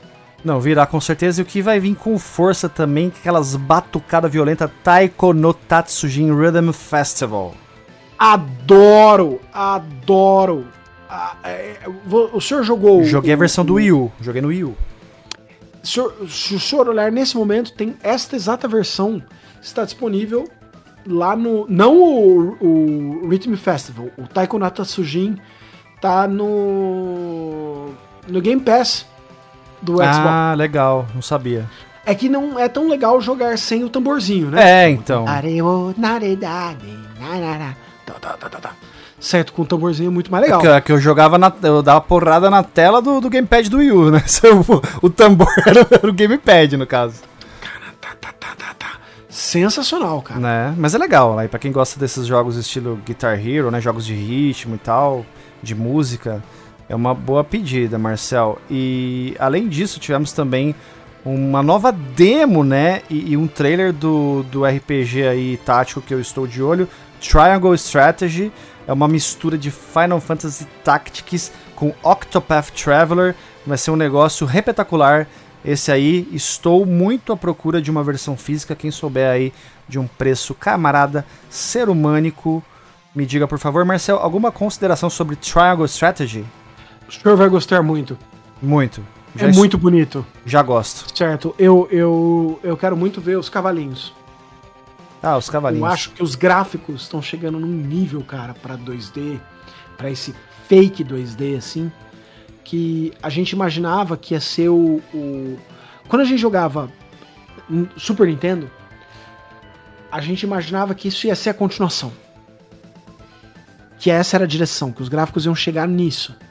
E a gente teve experiências de gráficos muito bonitos, né, por sprite no Saturno e no, no Play. E esses tipos de jogos eles diminuíram muito com o passar dos anos. De vez em quando a gente tinha um, um Odin Sphere, alguma coisa assim muito bonita, mas o número de jogos desse estilo Aliás, é, Marcel, diminuiu. eu tô jogando um jogo quinta-feira que chama 3D Dot Game Heroes. Espetacular. É um jogo da From Software. Ele é um clone do Zelda com. É um, né, é um, é um- tem um pouco de palhaçada, de paródia. É muito bem humorado, né? E no começo do jogo ele conta essa história, né? De que tinha um reino muito próspero, que era em 2D, não sei o que. Aí de repente 2D acabou que ninguém mais ligava pra 2D, eles se viram forçados a virar em 3D. A história, a história, do jogo é essa, tá ligado? A história do jogo tinha, é essa. Tipo, tinha um reino que... muito, muito próspero em 2D, tudo lindo, mas de repente o reino foi abandonado, ninguém mais queria visitar e tal. Aí o reino virou 3D, né? É uma, é uma metáfora da vida real isso aí, né, cara? E, e hoje a gente, né, é... a gente tá então vendo uma renascença de um falso 2D, né? Mas esse falso 2D é muito interessante. Ele é verdadeiramente muito interessante de enxergar, ele é verdadeiramente muito bacana de ver. Então, assim, eu, eu, eu realmente estou muito, muito feliz com, com, com a gente, a gente ter a capacidade de ver o que a gente imaginava que ia ser a continuação do, dos gráficos do, do Super Nintendo finalmente surgindo na nossa frente. E Triangle Strategy parece extremamente lindo. Aliás, falando em muito, muito lindo, Junião, Cuphead, um dos jogos com uma das animações mais incríveis e bonitas da história do videogame, tá ganhando uma continuação na forma de Cuphead Delicious Curse. Perfeito, e, e aí vai ter conteúdo a mais, né? Vai ter uma DLCzinha lá com com modo Boss Rush, entre outras coisas. E, cara, um prato cheio para aqueles que gostaram, desfrutaram, zeraram Cuphead e ficaram com aquele gostinho de quero mais. Tá aí mais uma oportunidade para se deleitar com esse jogo, Marcel, que quando ele foi lançado, ele virou uma febre tão grande que eu lembro que eu entrava nas plataformas de, de, de live, tipo YouTube, Twitch TV, e do, dos canais que eu seguia, 150% tava fazendo live de Cuphead. Ele foi uma febre, assim, foi, foi... Todo mundo jogava Cuphead. Realmente o jogo é incrível, ele é sensacional. Ele tem um, um, um bloqueio é, por conta da dificuldade. Ele é um jogo mais difícil do que o habitual, né? Muita gente dropa. Teve até um, um caso engraçadíssimo, né? Do, da mídia especializada lá que não conseguiu sair do tutorial. Foi até isso aí viralizou na época. Mas enfim, Cuphead The Delicious Curse. Aí é, mais conteúdo acerca de Cuphead para quem está querendo mais, Dr. Marcel. Aí nós tivemos três notícias com relação ao. O, que envolvem direto ou indiretamente, né? O, o, o Nintendo Switch online, o Nintendo Switch em, em, em, sua, sua cara de serviço, né? Nós tivemos primeiro Metroid Dread recebendo atualizações gratuitas, uma inclusive já está lá é, que é o modo Dread barra Rookie. Se você achou que o modo normal do jogo está muito difícil, você pode jogar no modo Rookie. E é, se você achou que está muito fácil, você pode jogar no modo Dread. Né? É, o modo Rookie diminui muito a dificuldade do jogo, o que deixa ele perfeito para Marcel. Espetacular. Tô rejogando agora no modo Rookie é 10. O senhor conseguiu zerar o jogo no modo normal, não? eu consegui terminar no modo normal, mas assim, tinha chefe que eu morria 20 vezes. 20 vezes? É. Caramba. E aí, porque assim, você morre, você aprende um pouco. Porque assim, tem chefes, por exemplo, tipo o, o, o Kraid, que ele tem. Ele começa te atacando de uma determinada maneira, você mata aquele formato. Sim, ele tem várias passa, fases, muda de padrão. Fases, sim, né? sim. Uhum. Ele, ele muda o, o cenário em si e ele muda o estilo de ataque. Então, muitas vezes você se você não, não batalhou o chefe até o fim, você não sabe quantos estágios ele tem, quantas maneiras de ataque ele vai ter, e às vezes um ataque bem dado dele tira 70% de saúde. Né? E é fulminante. O jogo te obriga a você aprender a jogar, né? Jogos que é. são assim que eu tô jogando recentemente, o próprio 3D Dot Game Heroes, ele tem isso, os chefões eles têm vários padrões de ataque conforme você vai avançando na luta. E o Sifu, pelo que eu tenho percebido, eu matei dois chefões no jogo. Ou seja, o jogo tem oito fases, eu passei duas. Tô jogando assim tran com tranquilidade, sem a menor pressa. Mas dá pra ver que existem pelo menos duas formas do, do, do boss. Tipo, ele tem assim, você mata ele uma vez, ele volta, tipo, na, na forma verdadeira. Lembra aquela coisa do, do Freeza no Dragon Ball Z? Mais ou menos uhum. isso, ele se transforma e vira no. Essa não é nem minha última forma. É, é, exatamente. Essa não é nem minha última transformação. Enfim. É isso. Né? Mas são duas então, só, não assim, 20 que nem o Freeza.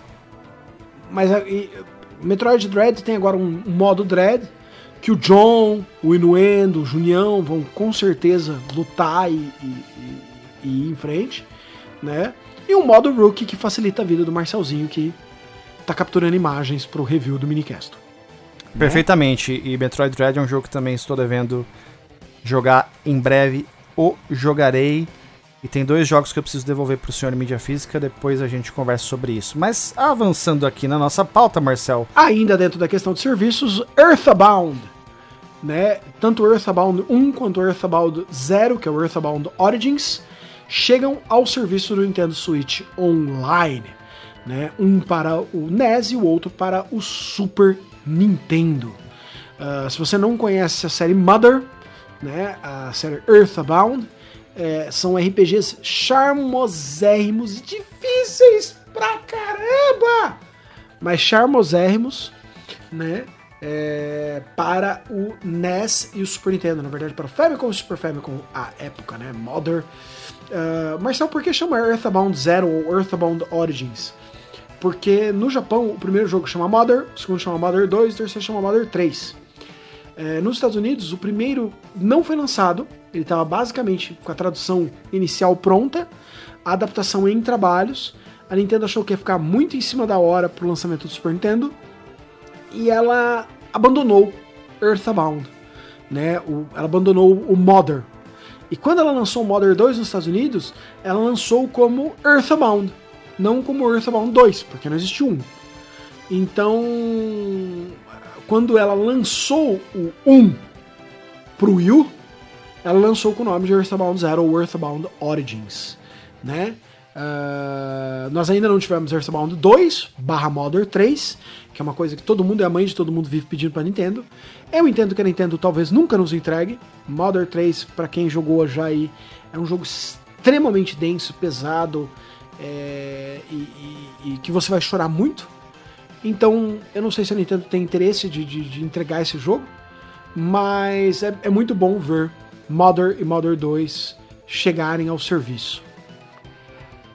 E, Junião, o terceiro ponto ligado a serviço, que não foi nessa mesma ordem que eles apresentaram, mas já colocando aqui, né?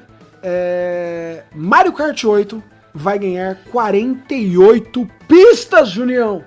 48 pistas, Junião! É, muita pista, né, cara? Mas não sei, para mim não tudo bem, não precisava, né? 48 pistas, Junião! Mas é uma forma de deixar o jogo vivo, né? E da, da Nintendo Sim. falar na nossa cara que não, não teremos outro Mario Kart então já, assim, né? Porque. Não vai sair um Mario Kart do Switch. Não vai, provavelmente não. Vai sair pro sucessor dele. Provavelmente. Porque né? se o Deluxe já vende tão bem e tá recebendo. Basicamente outro jogo inteiro, né? 48 pistas 48 remasterizadas. Pistas, maluco. O nego falou assim: ah, é um DLC em cinco fases. Legal. E, e para quem paga o Expansion Pack, você não paga mais nada por isso, é de grátis. Quem tem o pacote completo amigos. do Nintendo Switch Online já vai ter acesso direto a esse conteúdo extra aí em downloadable content com mais 48 pistas remasterizadas em Mario Kart 8 Deluxe é, vindo de diversos outros jogos anteriores. Lembrando que essas 48 pistas não chegam num dia só, tá? Elas serão lançadas em fases ao longo de 2022 a 2023. Em doses homeopáticas. Em doses homeopáticas. Então, assim, a Nintendo está muito, muito bem aí no na questão de serviços. Muito, muito bem. Aí nós tivemos duas notícias muito interessantes. É, que tanto Mario Strikers Battle League como Nintendo Switch Sports estarão disponíveis em português do Brasil, Junião. Finalmente, né? Finalmente aí a Nintendo olhando pra gente aí, colocando tradução de textos aí, que é um negócio que é tão barato de fazer, né? Traduzir texto, né? Legenda, as coisas mais baratas que tem. E finalmente a Nintendo aí dando uma moral aí pros nossos jogadores aí que tanto esperam uh, os conteúdos em língua portuguesa tupiniquim. Eu, eu posso estar errado, mestre Junião, mas se eu não me engano, o Nintendo Switch Sports, ele está inclusive com voz em português. Nossa, incrível. Se for assim. Certo. Porque eu vi alguém comentando na internet com relação ao demo aí que tava com a voz em português. Eu não sei se é português PTBR ou PT. PTPT, né? Mas... É, mas de qualquer forma, acho que seria muito legal. Né? Nocaute! Né? E tudo mais. então, assim, sensacional. Né? Aí nós tivemos Getsu Fumaden, né? Que é um jogo da. É o, o remake, né? Getsu Fumaden Undying Moon. É, é um remake de um jogo do Famicom, da Konami, certo? Que o pessoal, inclusive, falou para nós que é bacana e que nós devemos jogá-lo com a mais absoluta certeza. Então, assim, é outro jogo que parece muito bonito. Eu nunca joguei, eu não sei se o Julião jogou, eu imagino que não. Não, nunca joguei. Né? E a arte do atual parece muito bonita. Né? Parece assim muito, muito bonita mesmo.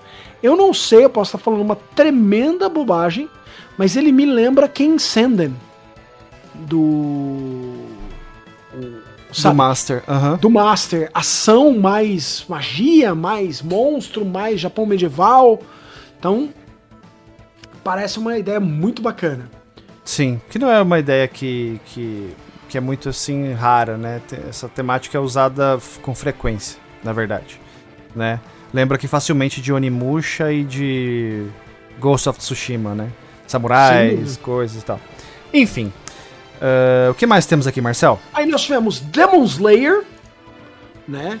Kimetsu no Yawa. Demon Slayer de Hinokami Chronicles. É um certo? jogo da SEGA de um anime, é isso? Aparentemente sim. Ele é publicado pela SEGA, desenvolvido pela SEGA, certo? E, e, e, aparentemente baseado num anime. Eu não conheço o anime. Também não. Né? O Demon Slayer. Uh, o pessoal, inclusive, falou que é muito, muito bom, mas eu ainda não tive tempo de sentar para assisti-lo.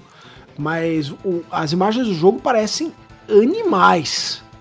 Parecem, parecem sim. É um jogo até que é. dá vontade de jogar, né, cara? É, é, parece, parece, nossa, muito boas. Então, assim, é mais um de que com certeza entrará aí na listinha dos a juntar na coleção. Aí nós tivemos Lego Bro, que é um jogo de luta da Lego. Certo? É um jogo de luta começou aí em dispositivos móveis e agora está chegando aí. É... Ele foi primeiro para Apple Arcade, depois para dispositivos móveis e agora são o, o, estão chegando ao Switch. Certo. É um jogo de luta de personagens de Lego. E aí? Ok. E é, usando uma classificação aí da, da, da Google, deve ser uma boa babá eletrônica. Deve ser, e... para isso deve servir muito bem. E aí nós tivemos Two Point Campus, que é uma sequência direta do famoso Two Point Hospital, né? Que os jogadores têm a tarefa de construir e administrar uma universidade. E, peraí, peraí. E... Por um momento eu achei que você falou do famoso. É, Two Point Hospital. Ele é famoso esse jogo? Eu não, não sei. Quando eu busquei o que raios era Two Point Campus, eu descobri que havia, segundo a Wikipedia, não, desculpa, segundo a Store Steam Powered, era a sequência direta do famoso Two Point Hospital. Do famoso Two Point Hospital. Se o Steam tá dizendo, eu não, não, não vou contra ele. Bom, então fica assim, né? Segundo o Steam, o famoso Two Point Hospital. Isso, é a Two Point Campus é a sucessão de Two Point Hospital. Perfeitamente né? E aí, por fim, Junião, o último anúncio, a Nintendo acabou com a, o evento com ele, foi Xenoblade Chronicles 3! Exatamente, o tão aclamado RPG aí que passou por diversos consoles da, da Nintendo e que eu já escutei, Marcel, que eu, como um fã de JRPG, de, de RPGs japoneses, é, é uma heresia eu não ter jogado Xenoblade. Eu não joguei nenhum dos Xenoblade. Você jogou, Marcel? Eu joguei o primeiro, certo? Uh, em mais de uma versão, inclusive. E mas também não fui longe, né? Tenho inclusive o, o amiibo dele, certo? Mas não fui tão longe quanto eu gostaria. O primeiro me parece incrível. O segundo eu joguei, é, mas eu fui jogá-lo, eu joguei ele errado. Certo? Porque eu entrei nele pelo robô gigante. Eu queria um robô gigante. Certo? Eu queria o meu robô. meu, meu, meu meca. Ah, você contou a história, tinha que fazer algumas coisas específicas é... para liberar o robô, né? E, e aí eu desisti antes de, de tudo. É mais difícil do que pegar o Chocobo Dourado? Não, mas aí que tá. Quando eu fui pegar o Chocobo Dourado, eu tinha tempo. Né? Não existia mini, não existia esposa, não existia cachorro, não existia trampo. Então, assim, era um outro mundo. Existia trampo, mas. Existia o, o senhor e o controle na mão. Exatamente. Então, assim, existia eu, existia a revista Gamers com o detonado de como fazer. Existia quantas horas fossem necessárias correndo naquele Golden Sauce lá para melhorar o meu Chocobo e cruzar Chocobo e melhorar o Chocobo e cruzar o Chocobo. Cara, se alguém falasse para mim que eu ia passar, sei lá, 10 horas correndo com o Chocobo e cruzando o Chocobo, porque eu ia ter um Chocobo que atravessa o mapa inteiro, eu ia falar assim, cool, I'm in. Eu lembro que na minha época de Final Fantasy XI Online, você tinha uma forma de você criar e fazer um Chocobo só pra você, né? Que ele fosse seu, né? Tipo seu pet mesmo.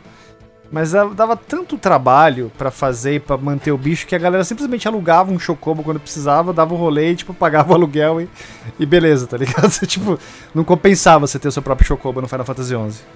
Então, assim, eu, eu, eu, eu. E ali depois, eu lembro que depois, ainda, um tempo depois que eu joguei, eu ouvi o review do Yahtzee, do Zero Punctuation, e foi muito engraçado que o Yahtzee também, ele foi conquistado pela capa do jogo. Né? E e aí a hora que ele chegou lá para jogar, ele também queria um robô. Só que diferente de nós, que, que desistimos, né? Diferente de mim, o senhor que nem começou e eu que desisti. É, ele foi. Ele falou: não, eu me irritei com o jogo e eu, eu falei que eu ia levar. E ele levou, se eu não estou enganado, 28 horas. Meu Deus, cara. Para liberar o robô. E ele falou: não, verdadeiramente o jogo fica muito, muito melhor e muito diferente quando você libera o robô. Mas, velho, você não põe um robô gigante na capa de um RPG japonês e me fala que eu vou levar 28 horas para liberar o robô. Certo. Pois é, né? A propaganda é a alma do negócio, querido. Então, assim, é, eu tenho certeza que a gente dá errado, que a gente tem que jogar o 3. Mas, assim, para jogar o 3, a gente tem que jogar o 1 e o 2 até o fim. Entender o que tá acontecendo pra gente aproveitar o 3. Porque senão é que nem você, sei lá, viajar com alguém que, que, que não sabe nada de Harry Potter pra lá, pra, pro mundo do Harry Potter. Né? É legal, é bonito, mas a pessoa nunca assistiu nenhum dos filmes, nunca leu nenhum dos livros, ela vai perder vai... um monte de coisa, né? É, não vai estar tá por dentro de, de, de nada, então. Entendi. Querido, eu acho que a gente cobriu tudo. Mais alguma coisa que o senhor gostaria de dizer aqui? Mais algum tópico que ficou faltando? Alguma coisa? Eu, eu acho que foi uma excelente Nintendo Direct. É, na internet a gente viu o pessoal. É, tinha um pessoal feliz e tinha um pessoal lascando a lenha. Eu acho que hoje em dia não, não tem como você é, agradar gregos e troianos, sempre as pessoas vão achar que, que, que faltou alguma coisa. Mas assim, é, eu, eu, eu terminei ela falando assim, cara, se eu tivesse só o Switch, certo? Se, se o meu único videogame em casa fosse o Switch, como por um tempo foi o Wii, certo? Assim, tipo, eu tinha GameCube, Xbox clássico e Wii. Então, eu tava bem servido. E a mesma sensação aqui. Se eu tivesse só o Switch, eu não ia ter tempo em 2022 para jogar tudo que, que foi anunciado nessa Direct. Lembrando, pessoal, que essa Direct só cobra até julho. A gente não falou de jogo nenhum do segundo semestre aqui. Né? Então tinha muita gente assim, ah, mas nada de Metroid Prime, nada de. Sim, nada. Nada do segundo semestre está sendo falado aqui. Então, assim, eu não vou ter tempo, Junião, se, se assim, se eu conseguisse folga permanente do meu trampo, eu só vou fazer o minicastle agora. Certo? Eu não teria tempo. Fazendo o minicastle e jogando, eu não teria tempo de jogar tudo. Não é, teria. Então, se não dá. É, foi muita coisa boa. Sim, muita coisa e legal. é uma bronca que eu tenho quando as pessoas falam que a geração foi fraca, que os jogos foram poucos, e eu tô para escrever um texto sobre isso, que inclusive vai ao ar lá no, no, na nossa coluna lá no portal da Warp Zone sobre isso, inclusive que enfim, eu não concordo, eu sempre tô pra trás do, do tanto de jogo que sai no ano e por mais que o pessoal fala, fale que a geração foi fraca e não sei o que, sempre tem muito mais jogo para jogar do que eu dou conta, então para mim isso é uma conversa mole, dando um spoiler aqui já. Então é isso, doutor. Gostei muito também da, da Nintendo Direct, curti pra caramba. Uh, gostei, claro, para mim o ponto forte foi o Mario Strikers Battle League. Estou muito afim de jogar o jogo do Kirby, o, o próprio Advance Wars, o Front Mission, o Triangle Strategy é um jogo que eu estou esperando já desde que eu fiquei sabendo da existência dele. E aí vários jogos aí também que vão, como o Marcel falou, é muito mais jogo do que a gente vai dar conta de jogar em 2022. Tem jogo aí a rodo. Eu acho que o pessoal que é dono de um Nintendo Switch aí vai ficar bem servido em 2022 com bastante coisa para jogar, Marcel. E o mais legal disso, Julião, aparentemente tá todo mundo bem servido. Porque os jogos que estão que para vir aí nos outras, nas outras. A, a, Sony falou em janeiro que ela tá com 17 jogos exclusivos para vir esse ano. Sim, isso certo? porque saiu aí o. Literalmente semana passada o Horizon, Horizon. Zero, Zero, Dawn. Horizon Zero Dawn Forbidden, Forbidden West. West Forbidden né? West. É, que é um jogo também obrigatório, né? Então, assim, cara, eu acho que a gente não vai dar conta em 2022 de ver um décimo do que tá saindo, cara. E, e, e vai, e 2023 tá vindo, 2024 tá vindo, e o relógio não para, certo? E você, e, e, a gente vai juntando, e vai juntando, e vai juntando, e tipo, você. Não dá, cara. Uma hora a gente tem que acabar fazendo assim, cara, para, joga o que tu quer jogar, porque não tem mais como, você não consegue jogar tudo. A gente inverteu o nosso problema da adolescência. Na adolescência a gente queria jogar o que estava na revista e não tinha acesso. Hoje a gente tem acesso a tudo que tá no, no, na internet, mas você não tem tempo. Não, é cruel, cruel. É, falando em não tem tempo, vamos encerrar aqui antes que as pessoas esgotem o tempo delas aí escutando esse pra viagem. Marcel, meu querido, foi um prazer, uma honra aí participar de mais um podcast, mais um pra viagem com o senhor. Muito obrigado aí, se despeça da galera. Valeu, pessoal. Muito obrigado por estarem conosco há quase duas horas aí com a gente, certo? Então, muito, muito obrigado. É, não esqueçam de, de, Se vocês estiverem assistindo no YouTube, não esqueçam de dar uma olhada nos outros vídeos. Não esqueçam de deixar seu like, certo? É sempre muito importante pro canal. Dúvidas, sugestões, ideias, deixem nos comentários. A gente nem sempre consegue responder, mas nós lemos todos, sempre, certo? E a gente vê vocês no próximo pra viagem. O carnaval está chegando aí, certo? Muita, muita interação com muita responsabilidade, pessoal. A, a pandemia ainda não acabou, certo? Então tenham muita responsabilidade aí. E a gente vê vocês sempre aqui no Mini. Valeu, pessoal. E falando em carnaval, fica o convite para vocês apreciarem aí, participarem da maratona de lives beneficente que a gente vai fazer aí junto com um porção aí, uma porção de canais aí. Vai ter live direto desde sexta até segunda-feira, sexta, sábado, domingo, segunda, no feriado prolongado de carnaval. Assistam as lives, contribuam, façam as doações aí para ajudar o pessoal que está passando aquele perrengue danado aí lá em Petrópolis, estado do Rio de Janeiro, tá bom, pessoal? No mais, a gente agradece sempre a audiência de vocês. Sigam o Minicastle na roxa, sigam o Minicastle no Instagram, no Facebook, no Twitter, no YouTube, no Spotify, aonde vocês usarem aí, todas as redes sociais que vocês estão. Tá bom, pessoal? Muito obrigado. A gente fica por aqui e até a próxima. A gente se vê por aí no Minicast. Valeu, pessoal. Valeu, pessoal. Tchau, tchau. Minicastle é um oferecimento dos nossos patrocinadores.